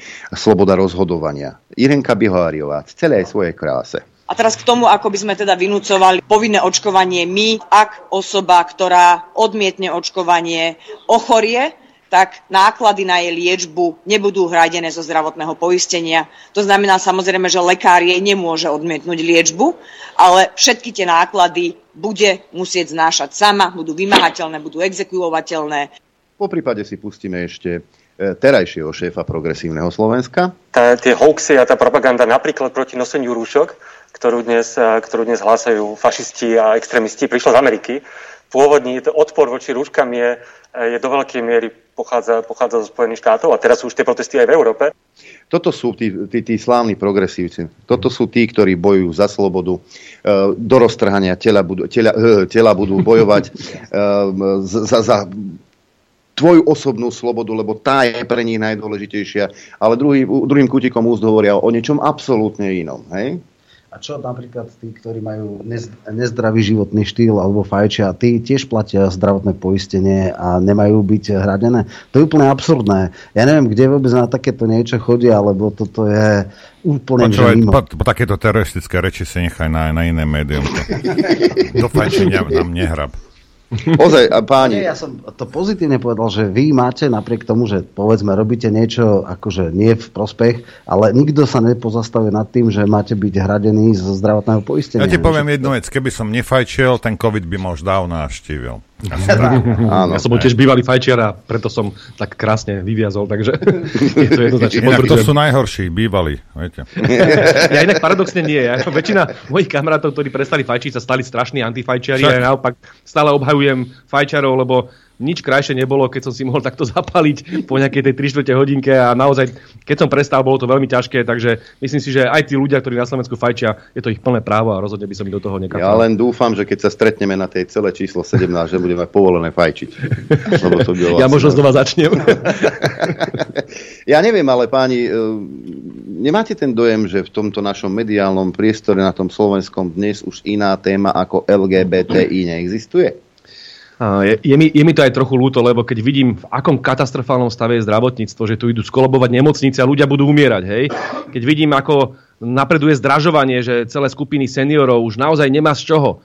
Uh, teraz školstvo ide dole, jedna, jeden sektor za druhým a my tu riešime už mesiac dúhovú agendu. Včera, keď som pozeral na teatrojke toho moderátora, ktorý sa tak veľmi silne hlasí k tejto homosexuálnej agende, tak on prvých pätnásť minút Hegerom riešili zase iba homosexuálne zväzky, ako keby Slovensko nemalo iné problémy. Ešte raz, tu je sociálna katastrofa. Tu ľudia napokon nevedia, či ešte budú môcť zaplatiť účty za elektrínu, za energiu, lebo sú tu nezmyselné sankcie proti Rusku. A my tu dokola riešime iba túto marginálnu otázku. Ja teraz, a opakujem, nejakým spôsobom nechcem sa dotknúť nikoho, je každého vec, ako má sexuálnu orientáciu, len s tým neobťažujte národ, neobťažujte s tým ľudí. Momentálne má Slovensko dramaticky iné problémy, musíme riešiť chlebové témy, zdravotníctvo, školstvo a tak ďalej. Čiže áno, máte pravdu, že preháňajú to. A ľudia sú z toho už samozrejme aj nahnevaní a zdesení. A teraz je myslím aj ten prípad toho, že tak pokiaľ uh, ten uh, vrah zo Zámockej zabije dvoch ľudí, tak sa z toho robí tri týždne najväčšia téma na svete, ale keď dvaja homosexuáli tam utýrali uh, chlapca trinásťročného, tak sa o tom ani nemôže hovoriť, lebo je to hneď ako extrémizmus. Tak buďme trošku vyvážení a korektní, tak pokiaľ páchajú zločiny uh, nejakí homosexuáli, tak to povedzme. A toto boli ľudia, ktorí to robili v rámci toho svojho sexuálneho presvedčenia, alebo ako to nazvať. A takisto treba odsúdiť aj to, čo sa stalo na Zámockej, ale treba zároveň zdôrazniť veľmi jasne, že ten vrah chcel v prvom rade vražiť, myslím, židovskú menšinu a tak, potom na druhom mieste to boli politici, dokonca Robert Fico medzi nimi a až potom niekde sa mu tam namanul ten homosexuálny bar. Čiže robiť z toho nejakú, že to je kolektívna nenávisť Slovákov voči homosexuálom, čo robil práve spomínaný Šimečka v Európskom parlamente. To je hlboká urážka nášho národa, vôbec Slovákov. Slovenský národ vôbec nie je nejaký nepriateľský voči sexuálnym menšinám. Akurát nechce, aby sme tu mali homosexuálne zväzky, aby tu boli dovolené veci, ktoré sú možno bežné niekde v Belgicku alebo v Holandsku, ale preboha, veď to je úplne naša, uh, naše právo vybrať si vlastnú cestu v rámci uh, svojej suverenity. Takže aby nám tu niekto pretlačal tieto ideológie, toto myslím Slováci odmietajú. Stokrát máte aj kamaráta, ktorý má inú sexuálnu orientáciu a nik- nikomu to neprekáža. Ale ľuďom na Slovensku prekáža, pokiaľ sa tu uh, tieto dúhové reči vedú s tými vlajočkami a trepocú tu tými, tými uh, el gé bé té í uh, transparentmi, len aby presadzovali liberálnu ideológiu. Toto ľuďom vadí. Nie tie osobné veci, to je každého uh, súkromná vec, čo robí vo svojej spálni. Pán magister. Čo fakt? No, je, to, je to samozrejme absurdné. Mne, pre mňa najviac mne vytáča to, že sa extrémne zneužila táto tragédia na e, vytváranie naozaj akože fóbie, že sa tu začali vyťahovať statusy z roku dvetisíctrinásť, že každý, kto nie je v prvom rade na duhových prideov, je teraz homofób, že sa kádruje, krágľuje, že sa snažili presadiť teda zákon. My, chvála Bohu, na Slovensku máme ústavný zákon, ktorý jasne definuje zväzok muža a ženy ako manželstvo jedine muža a ženy. Je to ústavný zákon, takže takéto divočiny nebudú také jednoduché. Dokonca Čekovský chcel dať, keby prešiel do druhého čítania ten zákon. Kristián! To... Áno, áno, že mm. dá registrované partnerstva. Čím by to úplne že zabil, keby to aj náhodou prešlo. Takže eh, najhoršie je to, že v podstate toto sa teraz stále rieši. Toto sa absolútne zneužilo a teraz naozaj, tak ako Ondrejčko začal e, nálepkovať ľudí a označovať. To je normálne ako, že e, kto nemá duhovú vlajku, tak je okamžite homofób. To je opačné, opačná strana, ako bolo, že niekedy mali tie žlté hviezdy, tak teraz sa nálepkujú konzervatívci ako odpad spoločnosti a e, mediálna hysteria ide po nich. A chvála Bohu, to neprešlo. Uh, oni sú oveľa hlučnejší ako vplyvnejší zatiaľ ešte. Hej. Keby bola Bratislava Slovensko ako to mestský štát, asi by to bolo úplne inak. Uh, problém je, že je to pre mňa úplne nechutné a tu sa ukazuje presne to, že v mainstreame, mediálnom ľudia, ktorí majú iný názor, sú ostrakizovaní, uh, škandalizovaní, vykladaní, nálepkovaní. Toto je Ta, tu sa krásne učia. Ja som mal jeden podcast, kde sme presne išli celý ten jeho manifest. Naozaj, to bol tvrdý antisemita. To bol v podstate človek, ktorý sa eh, radikalizoval na tých uzavretých amerických eh, sociálnych sieťach four chan a eight chan. A to akože úplne marginálna vec boli homosexuáli. Hej. No, ja sa chcem spýtať no? jednu vec. Vy ste takí akademici obidvaja. Je tá homofóbia ako taká, je to naozaj taká strašná vec? Lebo keď si zoberieš, že fóbia je vlastne strach z niečoho neznámeho, aj, tak ja som homofób, ja, ja nemám s tým žiadnu skúsenosť. Ja. Rozumieš? Ako, ako ja, vieš... Ako, a čo, čo, ono sa to, a čo ono je sa to používa, používa ako slovo rusofóbie, že, že máš nejakú nevraživosť voči tomu ruskému národu, tak si rusofób, hej? A tam sa to takto isto myslí, že si nevraživý voči tým sexuálnym menšinám, tak si akože homofób, toto je tým myslené. Však nech sa páči, nech si každý má názory, aké chce, len ide o to, či sa majú alebo nemajú pretláčať nejaké tieto liberálne ideológie, ktoré... Uh, de facto lezú na nervy väčšine spoločnosti. Ja len možno dopoviem tak uh, nadnesenie, že ak mi je niekoho ľúto v tomto prípade s tými duhovými vlajkami a tak ďalej, celá tá uh, hysteria, ktorá tu nastala, tak sú to chudence Ukrajinci. Ako si k tomu dojdú, že teraz tie vlajky, ktoré tu do, trepotali, tie modrožlté, no, vymeniajú teraz za dúhové zrazu. A teraz, čo, čo si má počať teraz ten Volodymyr, tak toho opustili bratislavskí slnečkári a no. vymenili hneď za homosexuálov. Čiže ja len tak naznačujem tú dilemu, medzi ktorú majú momentálne títo progresivisti, že čo je vlastne ich priorita? Že či je priorita zabíjať Rusov a mať tam tú ukrajinskú vlajočku, alebo priorita je uh, teda podporovať homosexuálov, mať tam tú duhovú vlajočku a víťazia homosexuáli. Úbohý Volodymyr. Ja ešte zásadný posun, hej, lebo že, po, dobre si povedal, že ef ó bé, to znamená, že akože ty sa ich nejak bojíš, strániš, štítiš, neviem čo. Dneska na to, aby ťa označili homofóba, stačí to, že nie si totálne akože el gé bé té friendly. Že, že skrátka aktívne ne, nezoberieš Uh, duhovú vlajku a nejdeš na protest, že aktívne, že byť pasívny nestačí. Byť pasívny nestačí. Keď si pasívny, to si vlastne zakuklenec. To, to si ty akože falošný, ty nechápeš, nevciťuješ sa do nich. A už to je akože, keď niekto povedal, že sú nešťastní ľudia, alebo nedaj Boh, že sa treba ich liečiť, alebo že sú to chorí ľudia, no to už je koniec. To už si spiatočník, blázon, šialenec, ty to vôbec nechápeš. Skrátka, teraz je úplný posun. Byť neutrálny nestačí. Byť neutrálny si homofób. Hej? Ty musíš byť aktívne pre. To, to je, to, to a to platí fakt aj pri iných témach. Roman má pravdu. Zoberte si tému vojny na Ukrajine. Tam nestačí dneska povedať, odsúdiť vojnu, hej, že nikto nie je rád, že tam je vojna a tak ďalej. Vy musíte nenávidieť Rusko. Vy musíte uh, prestať jesť ruskú zmrzlinu. Vy musíte nechodiť na Čajkovského. Vy musíte eliminovať všetko. Hej? Len preto, že je tu teda nejaký spor medzi Spojenými štátmi americkými a Ruskou federáciou. Čiže toto sa deje v každej agende, alebo agenda národa. Kedy si pred dvadsiatimi tridsiatimi rokmi bolo úplne bežné, som vlastenec, mám vra, rád vlastný názor, na, národ. A teraz zrazu sme v situácii, kedy vôbec použiješ slovo národ alebo hociakú kolektívnu identitu, tak už si nejaký extrémista, dezolát a neviem čo všetko. Opäť hm? príklad očkovanie. Ešte nedávno bolo ešte relatívne možné mať nejaký názor na očkovanie. Dneska odrazu, ako náhle chcete len dobrovoľnosť očkovania, vy nehovoríte, že ste proti očkovaniu, chcete len dobrovoľnosť, tak už si zakuklenec, tu už si skrytý, spiaci fašista a extrémista, ktorý sa teraz jedného dňa prebudí a bude samozrejme uh, nás posielať všetkých do koncentračných táborov. Takéto skratky oni tí liberáli vytvárajú. Neexistuje prakticky téma, ktorá je dneska aktuálna, veľká téma, kde by oni nevytvárali pocit, že pokiaľ nemáš do posledného puntíku ten ich ideologický názor, či už je to na vojnu na Ukrajine, či už je to na duhovú agendu, či už je to na očkovanie, či už je to na národné otázky, tak zákonite musíš byť extrémista.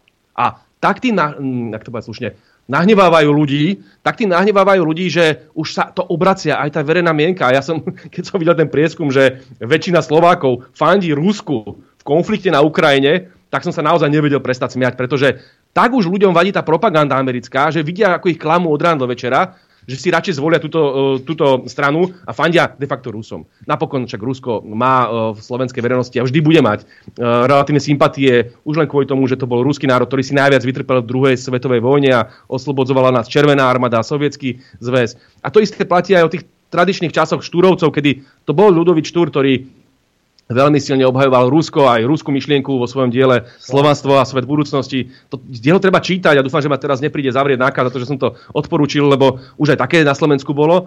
Ľudovič Štúr je naozaj človek, ktorý tu založil krásnu tradíciu dobrých vzťahov medzi slovenským a ruským národom a to kultúrne prepojenie tam je. Čiže bez ohľadu na to, akým máme názor na to, čo sa dneska deje na Ukrajine, my nesmieme dovoliť, aby sa tu šírila nenávisť voči Rusku, ale to už je zase iná téma. My uzavrieme túto tému samozrejme, lebo o chvíľku pustíme telefón a dáme si prestávku. Ja len jeden zvuk pustím, páni. To je Robert Fico z roku dvetisícdevätnásť, myslím. Holandská poslankyňa mi povedala, pokiaľ ma nebude vidieť na čele gej pochodu s dúhovou zástavou, tak ma nemôže považovať za lavičiara. O chvíľu sme späť. Chcete vedieť pravdu? My tiež. My tiež. Počúvajte Rádio Infovojna. Dobrý deň, prajem. Dobrý deň, prajem aj ja. Som zariadenie zázračné. U nás Čajkovský nie je zakázaný. Ja, u nás nie. nula deväť päť nula šesť šesť jeden jeden jeden šesť. To je telefónna linka a mailová adresa ráno zavináč infovojna bodka bé zet. Len som to dopovedal a už máme prvý telefonát. Nech sa páči, počúvame. Dobrý deň. Ďakujem, pozdravujem, Vlado Križovaný, dobrý deň. Otázka na pána Blahu. Konštatovali ste, že je tu cenzúra. Divíme sa, že posledné komunálne voľby mali podivné výsledky. Ja sa pýtam, kladem otázku, akú cenzúru bude robiť smer es dé, keď sa náhodou dostane k moci? A prosím poslucháčov, aby si dobre zapamätali odpoveď pána Blahu. Ďakujem, do počutia. Ďakujem veľmi pekne za otázku. Viete, paradoxom a iróniou toho celého je to, že oni nám vytvárajú legislatívu, ktorú by sme si my nikdy nedovolili schváliť. Ale budete ju mať nachystanú. Neskôr takým bičom na SME, Denigen, Aktuality a tieto všetky liberálne plátky a na všetky tie mimovládky, ktoré financuje, financujú Sorošové nadácie a podobne, že oni si neuvedomujú dôsledky svojich činov. Teraz najnovšie idú urobiť zákon uh, o cenzúre, kde síce nejaký sudca to má ako potvrdiť to rozhodnutie em bé ú a oni si zadefinovali teraz ten škodlivý obsah, ktorý majú vymazávať, že napríklad, keď je v protirečení k zahranično-politickej, politickým záujmom Slovenskej republiky. No kto definuje zahranično-politické záujmy Slovenskej republiky? No vláda. Takže my keď si napíšeme do zahranično-politických záujmov Slovenskej republiky, že chceme mať politiku na všetky štyri svetové strany, čo máme ako základnú prioritu, aj na západ, ale aj na východ, vrátane Ruska, vrátane Čínskej ľudovej republiky, tak pokiaľ denník SME napríklad bude kritizovať Rusko a Čínu, tak my máme legitímny dôvod ho zakázať, lebo vlastne šíria škodlivý obsah. A toto nám oni pripravili sami. Oni si sami vykopali takúto obrovskú jamu, do ktorej ich potom môžeme nahádzať. Ale hovorím to preto, lebo skôr chcem poukázať na tú absurditu toho celého. Uh, my naozaj nie sme fašisti ako oni. Nie sme fašisti ako oni. My nechceme robiť cenzúru, nechceme zakazovať. Áno, posvietime si na mimovládky aj financovanie. No to počkajte, áno. počkajte, ale také denník N, on chrlí dosť, dosť uh, nejakých A dosť lží a hoaxov. Keby tak áno. na týždeň, na dva boli zakázaní, rozumiete, že, lebo oni, tí, s týmito ľuďmi sa jedná, oni nechápu argumentáciu, neberú to aj, ale keď dostanú, keď si ochutnajú tú vlastnú medicínku, tak zrazu vedia. A potom kvičia. A ten kvik, ja by som dva týždne vydržal počúvať, viete. No a samozrejme, keď si predstavíte aj to šírenie nenávistí, však slávny príklad pána Šúca v denníku SME, kde hovoril, že uh, ľudia, ktorí nie sú očkovaní, majú kvičať ako svine na bytunku a podobne. A, a. Takže všetci by sme mali skončiť na tom bytunku, asi tuto prítomní.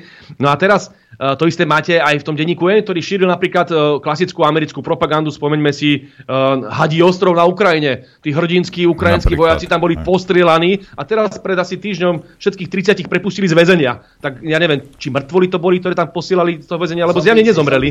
Zjavne nezomreli a zjavne boli normálne daní do väzenia a dneska ich prepustili. Čiže zase hoax. Takýchto hoaxov v denníku N je na dennej báze asi sto. A máte pravdu? Pokiaľ bude mať štát v rukách takýto nástroj, aký teraz liberálni fašisti presadzujú pomocou zákona o cenzúre, tak aj my im to môžeme vrácať, len ja predtým trošku vystriham. Ja som naozaj odchovanec toho slávneho Volterovho páne, nesúhlasím s vami, ale urobím všetko preto, aby ste mohli povedať svoj názor. Toto je pre mňa základ. Ja som vyštudoval filozofiu. Pre nás to bol, ja neviem, ja som čítal taktoho Hayeka, taktoho Marxa, taktoho Barka, všetkých konzervatívcov, vy to, vy to, nechá, vy to nechápete. Nechápete to, pán Bá.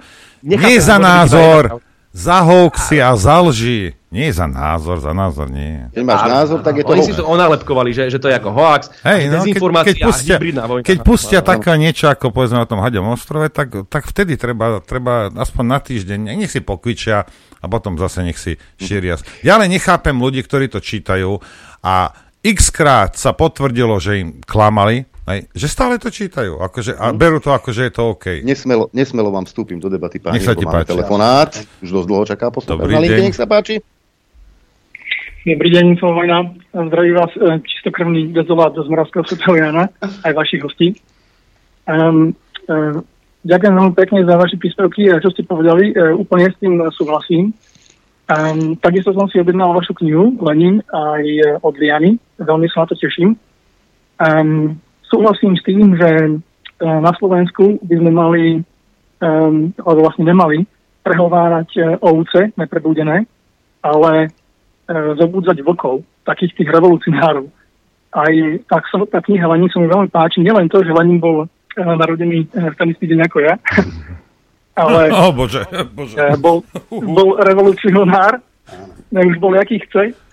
Um, v tom čase sa narodil ďalší, ďalší taký, taký revolucionár, volal sa Adolf, e, o dva dní skorej ako e, Lenin. Takže to bolo bol to zaujímavé obdobie. Um, Tieto aprílové e, deti. Chcel som povedať vec, že na Slovensku momentálne, e, samozrejme, že bojujeme s, tým, s, touto, a, s týmto liberálnym fašizmom. Ich predstaviteľom a podnecovateľom a hlavou považujem e, ukrajinskú viceprezidentku, princeznou zo Skládky, Čaputovou. A e, treba, treba tvrdo zatlačiť na to, aby vlastne e, aby, aby sa s týmto skoncovalo a prebudíte slovenský národ, lebo momentálne nám tu chýba taký, taký revolucionár, ako bol Lenin. Pán Blaha, občas vás vidím e, nosiť e, tričko e, s Che Guevarom. E, takisto som, som bol na Kube a viem, aký je veľký ten, táto osobnosť e, na, na Kube. Takže teda, že vlastne od úmrtia pána Dubčíka považoval som za takú poslednú veľk- veľkú slovenskú osobnosť takého revolucionára. Tu nie je nikto taký, kto by prebudil týchto vlkov na Slovensku, zjednotil únie a tvrdo zatlačil proti takýmto parazitom, ako je Čaputová a spol. Že vlastne, čo to spôsobuje? Že prečo tá, tie únie sa nes- nespoja? Prečo nebojujú za tých robotníkov, za, za tých ľudí, za tých utlačaných? A neskoncujú s touto mafiou, ktorá ide cez mŕtvoly, doslova. Takže čo to vlastne spôsobuje? Ďakujem. Ďakujeme. Ďakujeme. Ďakujem veľmi pekne a veľmi si vážim vaše slova a zároveň mi dovolte teda, keď ste spomenuli Ernesta Che Guevaru, aby som si urobil aj malú reklamu. Budúci rok vydám knižku, možno, že u Romana, ešte sa dohodneme, o Che Guevarovi, ktorá je už z polovice napísaná. Láco Kamenický, môj kolega, podpredseda Smeru, nakreslil obrázok Che Guevaru, on je maliar zároveň a bude na prebale tejto knižky, takže odporúčam, bude určite podobne kontroverzná ako knižka o Leninovi. Mňa zaujala tá vaša časť o Čaputovej, keď ste spomínali, lebo som si spomenul, ma mimoriadne teraz dobre rozosmialo jej účasť na klimatickom samite v Egypte, kde sa išla teda vykúpať do toho Červeného mora. A oni tam teraz na tom klimatickom samite samozrejme poučujú tie chudobné krajiny, ako musia splňať všetky tie ekologické kritériá, prestať s priemyslom, prestať jesť, prestať vyrábať čokoľvek, len aby teda zachránili tú planétu. A odrazu vám prišla správa z klimatického samitu, že, že sa búria delegáti tohto zjazdu e, ekológie, že nedostávali dosť zmrzliny, jedla a pitia a chudiatka sú vyhľadovele. Tak tuto rozmaznané liberálne decká zo západu idú poučovať celý svet o ekológii a nevedia vydržať dve tri hodiny bez jedla a zmrzliny. A pani Čaputová medzi nimi. Veď to je, to je taký výsmech. A toto je len krásna ukážka toho ich pokrytectva. Toto je tá neoliberálna mládež, hej?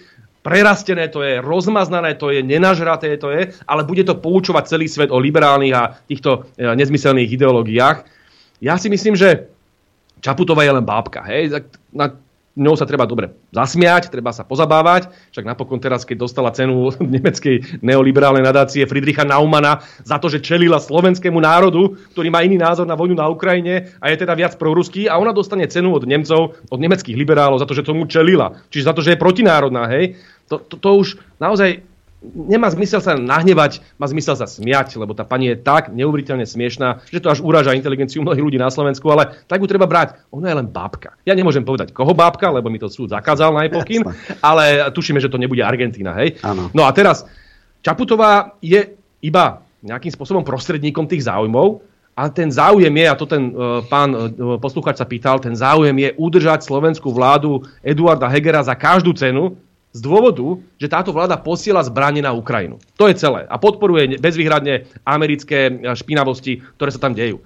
A dovtedy, kým to budú robiť, tak sú proste krytí. A vrátane aj pani Čaputovej. To znamená, tu sa urobí všetko preto. A ja sa bojím, že dojde možno aj k volebným manipuláciám, a to bude asi jedna z veľkých tém predvolebnej aj kampane a pred voľbami, že oni si to jednoducho ukradnú. Aj keby to vyzeralo tak, že bude mať Olano ako teraz tri celé deväť percenta, že ten nešťastník Šimečka, že ten sa dostane možno nejakých osem percent, že to nebudú vedieť zložiť, tak napriek tomu si to ukradnú a zmanipulujú tieto voľby. A toto je veľké nebezpečenstvo, lebo ľudia, tí vlci, o ktorých hovoril pán poslucháč, ktorý sa veľmi vtipne nazval dezolátom, hrdo sa tak asi a momentálne nazývame. Títo vlci sa prebúdzajú. Vlci sa no, prebúdzajú počkajte, na Slovensku, lenže už nám tie voľby kradnú. Nebojte sa, pán, pán Bláta, ja by som nemal strach z nejakých z týchto slniečkarov. Ja by som mal strach z, z toho slniečkára, z toho liberála, ktorého si vychoval pán Fico na hrudi, viete? Lebo tam, tam sú percentá, lebo ľuďom prepína.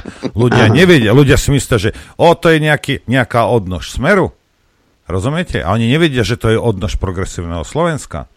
Máme, máme obavy všetci z tej koalície, ktorá sa môže vytvoriť medzi Peťom Pelegrinim a progresívnym Slovenskom a Saskou, ale nebudem to hovoriť ja, aby ma potom nenadávali. Roman to určite povie za mňa. Ja som, ja som mal Šutaj Eštoka a tento pochopil minimálne. Ja som dal všetky tie otázky, že chcete skončiť ako es dé elka, keď išla s Dzurindom. Naozaj to chcete? Jedenkrát?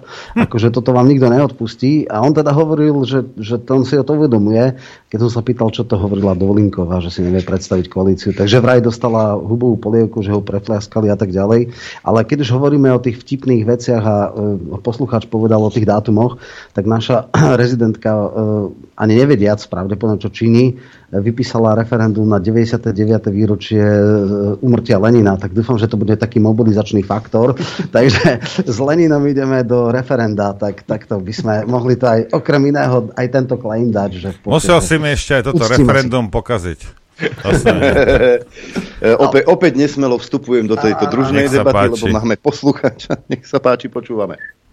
Krásny deň vám prajem. Až tak dobre sa to počúva. Dneska, dneska. Chcel by som sa opýtať pána Blahu, že e, prečo ešte parlament nezačal konanie voči Čaputovej, keď si tu vyvesuje všelijaké dúhové handry na prezidentský palác a e, kvázi si vytiera veniec e, so slovenskou ústavou. Hej, na jej platina z našich peniazí. E, a takisto tieto pretlačenie týchto, týchto ideológií medzi deti, to je už... Ja by som to povedal, už červená, červená lajna, cez ktorú ne, ne, neexistuje, aby niekto prešiel. Hej. A to, to, na to upozorňujem aj učiteľov, aj všetkých týchto pretláčateľov, týchto agent, že už sú nastavené limity, uh, nastavené limity, že tudy už cesta nepovede. A toto by si mali všetci už sakramensky uvedomiť. Začali to rúškami, a pokračuje, pokračujú to stále s týmito satanistickými ideológiami. Ďakujem za odpoveď. Ďakujeme. Pekný deň. Ďakujeme. Ďakujem pekne. Myslím, že o, o tejto téme tých dúhových agent sme hovorili veľa, ale nadviažem na to. Za prvé, samozrejme, pán poslucháč má pravdu v tom, že prezidentka Zuzana Čaputová nemá právo teraz vyvesiť iný, ako je štátny symbol na takéto miesta. A čiernu vlajku bývalo. Hej, maximálne, tam sú presne protokolárne pravidlá. To znamená, že ona uráža slovenský národ, uráža našu štátnosť, uráža ústavu. Samozrejme, v parlamente neexistuje spôsob, ako tých pročkov a tie hlasovacie bioroboty, ako sa im na nože hovorí, presvedčiť k tomu, aby sme zaujali tento postoj voči Zuzane Čaputovej. A celkom dobre vieme, že aj z hľadiska súdnej moci ju majú pod kontrolou. Však zoberte si tie rozhodnutia súdov voči mne, že mi zobrali slobodu slova. Zoberte si tie rozhodnutia súdov aj vo vzťahu k ďalším nominantom Smeru, ako bol možno Milan Lučanský. Však ho reálne nechali zabiť. Reálne ho nechali zabiť a toto sú tie rozhodnutia čaputovských súdov, týchto uh, súdcov, ktorí sú súčasťou to, tejto liberálnej siete, takže tam tiež cesta nevedie. A preto my musíme robiť maximum preto, aby bolo úspešné referendum. Už to tu bolo spomenuté, dvadsiateho prvého januára, to je prvá šanca, ako dospieť k predčasným voľbám. No a tieto voľby vyhrať a zbaviť sa tejto uh, garnitúry. Len pripomeniem v prípade Čaputovej, že to nie je len otázka duhovej vlajky. Ja si pamätám, že uh, ona vysvecovala prezidentský palác do farby bieloruskej kolaborantskej vlajky ešte z čias druhej svetovej vojny, kedy tam Bielorusi kolaborovali s fašistami a mali vtedy zástavu a ona to, to, to tá červeno-biela, a ona to vyves, vycapovala na svoj palác. A, alebo na prezidentský, alebo na Bratislavský hrad to vycapoval uh, Boris Kollár. To isté platí o Ukrajincoch, však ona používa symboliku banderovcov. Alebo pozdrav Slava Ukrajine, čo je ekvivalentom na stráž, alebo ekvivalentom Sieg Heil. To je fašistický, nacistický pozdrav, ktorý de facto by, ma, to by mala byť trestne stíhaná. Ja som na ňu dal samozrejme trestné oznámenie, ale bolo mi odpovedané, že áno, Slava Ukrajine je, alebo bol nacistický pozdrav, ale odkedy sme si ho my ako liberáli obľúbili a v Bruseli povedali, že je to fajn, že tým podporujeme Ukrajinu, tak odtedy sa už smie používať a už je to všetko s kostolným poriadkom. Čiže tu sa úplne odporene propaguje panderizmus pre Boha. Tu sa propaguje fašizmus pre Boha. A zo strany pani prezidentky Čaputovej, dokonca tu už len posledná poznámka, ironiou je, že pamätáte si to rozhodnutie súdu, že ju nemôžem kritizovať, že je teda americká agentka, že je vlastizradkyňa, že to mi zakázal súd, ale zároveň jej právnici sa snažili mi zakázať a hovoriť o nejakou fašistke. A tam povedal uh, súd, že no to, toto už nemôžeme, toto už zakázať Blahovi nemôžeme, že tam... To síce to, s tou agentkou a vlastizradkyňou to nemá skutkový základ, však iba robila niekoľko desaťročí pomaly pre Via Juris, ktorá bola financovaná americkou ambasádou a nadáciou otvorenej spoločnosti Georgea Sorosa, ale to nevadí, nevadí, že dostala cenu stosedemdesiatpäť tisíc dolárov z Ameriky na to, aby mohla robiť svoju politiku. To vôbec neznamená, že je nejakým spôsobom prepojená s Amerikou, dobre, ale hovoriť o nej, že je fašistka, to môže.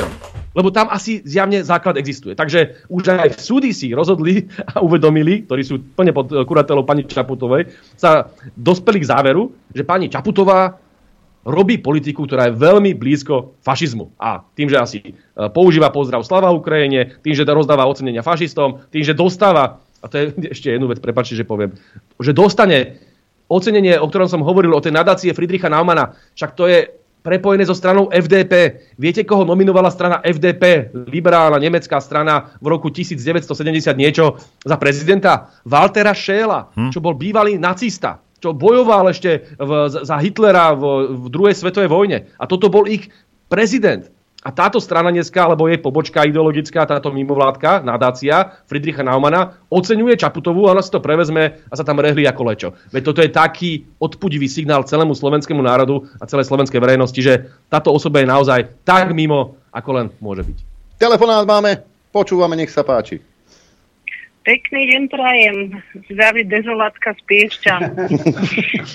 Chcem vás pozdraviť všetkých, áno. Aj ruské meno mám dokonca, vidíte. Chcem vás všetkých pozdraviť. Tak som premyšľala, že sa mi história v živote opakuje. Môj otec kedysi tajne čítal doma knižku Čiernych baronov, ktorý mal prepísanú na stroji. Že by som si ja teraz kúpila uh, knihu pána Blahu, aby som tiež uh, tú históriu teda zopakovala a budem tajne čítať. Pekne vás pozdravujem, ste výborní. Už to nemusíme na stroji prepisovať, už chvála Bohu. Eš, áno, ešte tam nie sme. Technológie postúpili. Pán Blaha, bojujte za nás, prosím. Ďakujem, ďakujem veľmi pekne. Ďakujem vám veľmi pekne. A máte fantastické pozdravujem. Meno, aj moja sestra sa volá Nataša a myslím si, že môjho tatina, keď ju uh, takto pomenoval, inšpiroval Tolstého Vojna a mier, čiže zase niečo ruské, zase niečo, čo je dezolátne, tak no, myslím si, že máte čo robiť, aby ste nevie... s týmto menom žili v tejto rusofóbnej dobe. No neviete si predstaviť, aký ja mám teraz problém na tom Facebooku, jak mi tam všetci nadávajú do kremelských trolov a tak ďalej. To sú lichvotky, ja to sú lichvotky. Treba to vnímať ako lichvotku a potom sa vám bude žiť ľahšie. No, pekný deň. Dobre, ďakujeme. Adrianko, vyp, vypni telefon, prosím ťa. Ja tu mám teraz takú závažnú otázku na pána Blahu a neviem, či ste ako podpredseda, či môžete hovoriť za celú stranu. Nepoznám mm-hmm. tú hierarchiu, kde je tam oni kapody, tutti kapi. Uh, Robert Fico. Á, dobre. Prekvapenie. Aké prekvapujúce. Mo, mo, mo zavolaj... Každý deň sa dozviem niečo nové. Mu zavolajte, že či môžete odpovedať. Poďte sa. Nie, úplne reálne vám poviem, hej. A Slovensko je v dezolátnom stave. Aj? Ako, či si to niekto chce priznať, alebo nechce priznať, takáto je realita. Teraz, len keď si... Zo... Nebudeme sa baviť, nemusíme, lebo však ekonomika, to, to, to, to je úplne iná. Ale len keď sa budeme baviť, policajti, prokurátori a títo sudcovia, títo... títo a mnohí páchajú, páchajú trestnú činnosť, aj, sú, sú zločinci. Viete, že len vyčistiť tú políciu, hej. To nie je tak jednoduché. A teraz je otázka, a ja som to už aj pánovi Kaliňákovi hovoril, že vlastne všetci títo, čo, čo vás naháňajú, to, to, sú, to sú tí, ktorých ho nepotrestal, keď to robili iným. Hej. To sú ľudia, ktorí tam boli počas vlády Smeru, hej, títo zločinci. Že, viete, že vás sa osobne pýtam, nehovorte za Smer, to ma nezaujíma, ale že či, či keď sa... ste dostatočne inteligentní na to, že viete, že ak to chcete robiť poriadne, že to bude jedna nenormálne, ale nenormálne obťažná práca. Ak to chcete robiť no, no, poriadne. Hej? Že či vôbec máte chuť do toho ešte ísť? Môžete mi povedať, že, že nechcete to robiť poriadne, chcete pokračovať v tom, čo ste robili predtým desať rokov a potom je to OK. Hej? Ale viete, toto, toto nebude tak jednoduché. Máte úplnú pravdu. Ja mám takéto svoje filozofické alebo životné nastavenie, Adrianko, že, na, že, na bojujem, hm. že bojujem a že som bojovník a uh, tak ma vychovali rodičia, tak ma vychoval tatino a mamina a taký vždy budem. Takže ja bojovať budem, ale máte pravdu, lebo tá otázka je na mieste, do akej miery to bude možné. Lebo tá politika a toto ľudia dobre vedia, to je o kompromisoch. Hej? Že keby Smer mal päťdesiat percent a ja neviem, Fico a Blaha by mali proste moc všemocnú, tak verte tomu, že by sme dokázali veci presadzovať ľahšie. Ale predpokladám, že budeme mať nejakého koaličného partnera, predpokladám, že to bude nejaká otázka kompromisov, čiže všetko bude otázka veľkých bojov. Ja budem ten, ktorý bude v tom smere presadzovať práve nazvem to, tú tvrdú ruku. Lebo my musíme urobiť na Slovensku poriadok. A to, čo tu páchajú tí Čurilovci, ich nazvem pracovne, hej, že, že tu iš, že deti zabíjať a zapalovať kanistrami iných vyšetrovateľov a podobne, toto, toto musíme jednoducho zastaviť. Však už sú aj mŕtvoly obete potom, však hovoril som Milan Lučanský, ale aj advokát Krivočenko a tak ďalej. Veď to sú reálne obete tejto krutovlády. Takže určite musíme urobiť poriadok v polícii a poriadok v bezpečnostných zložkách. Uh, platí to aj o migrácii aktuálne, čo tam pácha ten Mikulec s tým Hamranom, budeme ho v útorok odvolávať. To, to by bolo na dlhšiu debatu, ale platí to aj o zahraničnej politike, kde takisto môžeme mať veľké oči, že teraz mnohí ľudia si hovoria, ako všetko sa zmení. No, samozrejme, že budeme sa snažiť obhajovať národné záujmy Slovenskej republiky, to je základ, a budeme robiť možno podobnú politiku v zahraničnej oblasti, ako robí Viktor Orbán v Maďarsku. Ale tiež sa nedá predpokladať, že teraz všetko, teraz, všetko vystúpime, všetko zmeníme. Musíme byť realisti. Hej? Ja budem ten, ktorý bude samozrejme presadzovať čo najtvrdší postoj, lebo, a máte asi pravdu v tom, čo naznačujete, že my sme boli neuveriteľne mäkkí, keď sme vládli. Hej? A tam treba to vnímať aj cez tú súč- súvislosť, že sme vládli aj s ľuďmi, od, čo sú dneska v Hlase, ako bol Peťo Pellegrini a ďalší, ktorí teda mali iné predstavy o tomto. A tá personálna výbava potom vytvárala tú situáciu, že sme ustupovali úplne zbytočne. My musíme dneska proti tomu, proti tej liberálnej ofenzíve, ktorá tu je na každom poli, musíme... Musíme tomu čeliť tvrdosťou, inak to nejde. My nemôžeme sa snažiť zase byť kamaráti a, a zrazu sa udobríme aj s tým Smečkom, aj s tým denníkom N, aj s tými mimovolátkami, ešte im šupneme nejaké peniaze. Toto už neexistuje. A toto je, že myslím, že nastavenie celého smeru. Že potom, čo tu napáchali, potom, čo z nás robia extrém, čo nás strkali do basy, čo nás tu naháňali kvôli iným názorom, čo nás kriminalizujú a tak ďalej, potom to už cesta späť neexistuje. A možno posledná poznámka, tak... Uh, Ako sa tie voľby blížia, ako vidíte tie prieskumy, už dokonca aj prieskumy na Markíze a na tých všetkých korporátnych médiách, ukazujú, že tu jednoducho Olano a tieto uh, liberálne strany idú strašne dole. Že sa asi možno ani nedostanú do parlamentu a že rastie tá národná ľavicová časť politického spektra. Pokiaľ sa teda dostaneme k moci, a vyzerá to relatívne pravdepodobne. Neopravím vás, nie k moci, ale k slúženiu ľuďom. Samozrejme, že to je, to je vždy prostriedok tá moc. Adriánko, máš u mňa pivo, áno, správna poznámka. Sluha, sluha ľudu, to bol tuším Zelenský, takže toho by som, to by som vás nepoužíval. No nič, a pokiaľ sa teda pozrieme na to, ako teraz bežne vnímajú tí bežní policajti a bežní prokurátori a tak ďalej, ten vývoj, a vidia, že zrazu už nemajú žiadne krytie, oni sú vo vzduchoprázdne politicky. Kto dneska bude stáť pri tých všetkých svinstvách, ktoré pácha Lipšic za ním? No však on je de facto prvý, ktorý by mal čeliť tej obrovskej kritike za to, čo pácha. A to isté platí o Hamranovi, to isté platí o Čurilovcoch a tak ďalej. Oni vidia, že sa mení doba. A už aj budú menej možno odvážni, už aj budú menej uh, agresívni, lebo vedia, že môžu dopadnúť veľmi zle, že to není návyky, čo budú vládnuť, a keď si to možno Matovič myslí, že bude vládnuť návyky.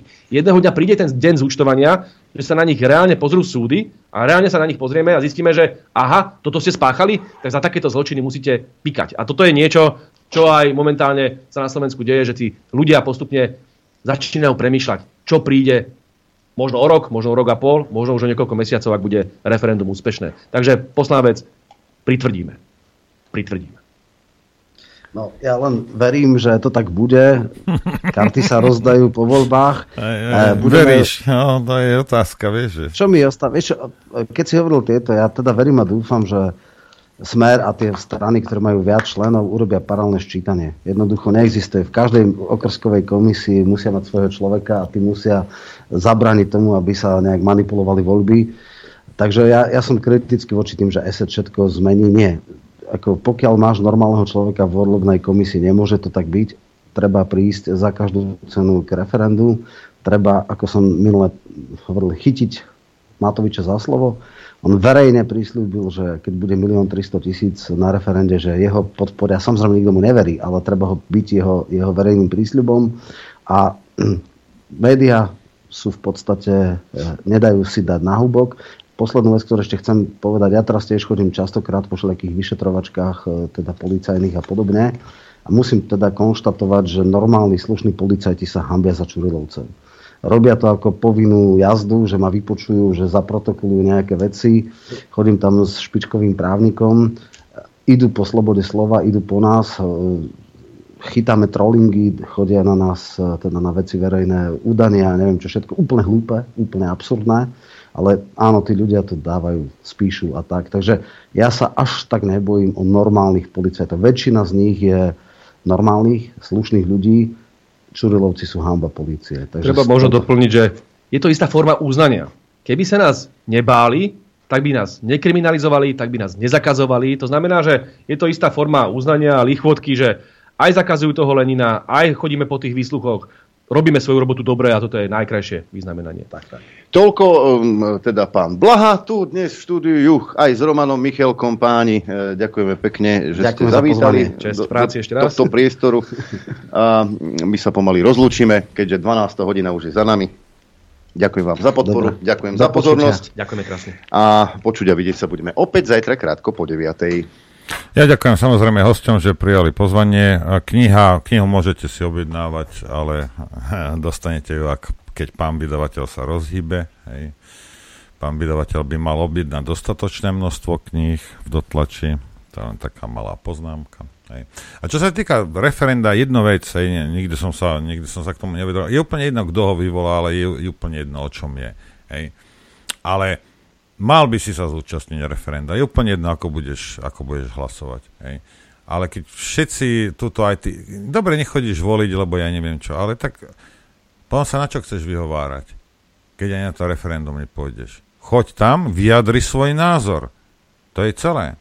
Ďakujem vám za podporu a takisto vám samozrejme ďakujem za pozornosť a prejem vám šťastnú a veselú dobrú noc. Len vďaka vašim príspevkom sme nezávislí. Nezávislí. Rádio Infovojna.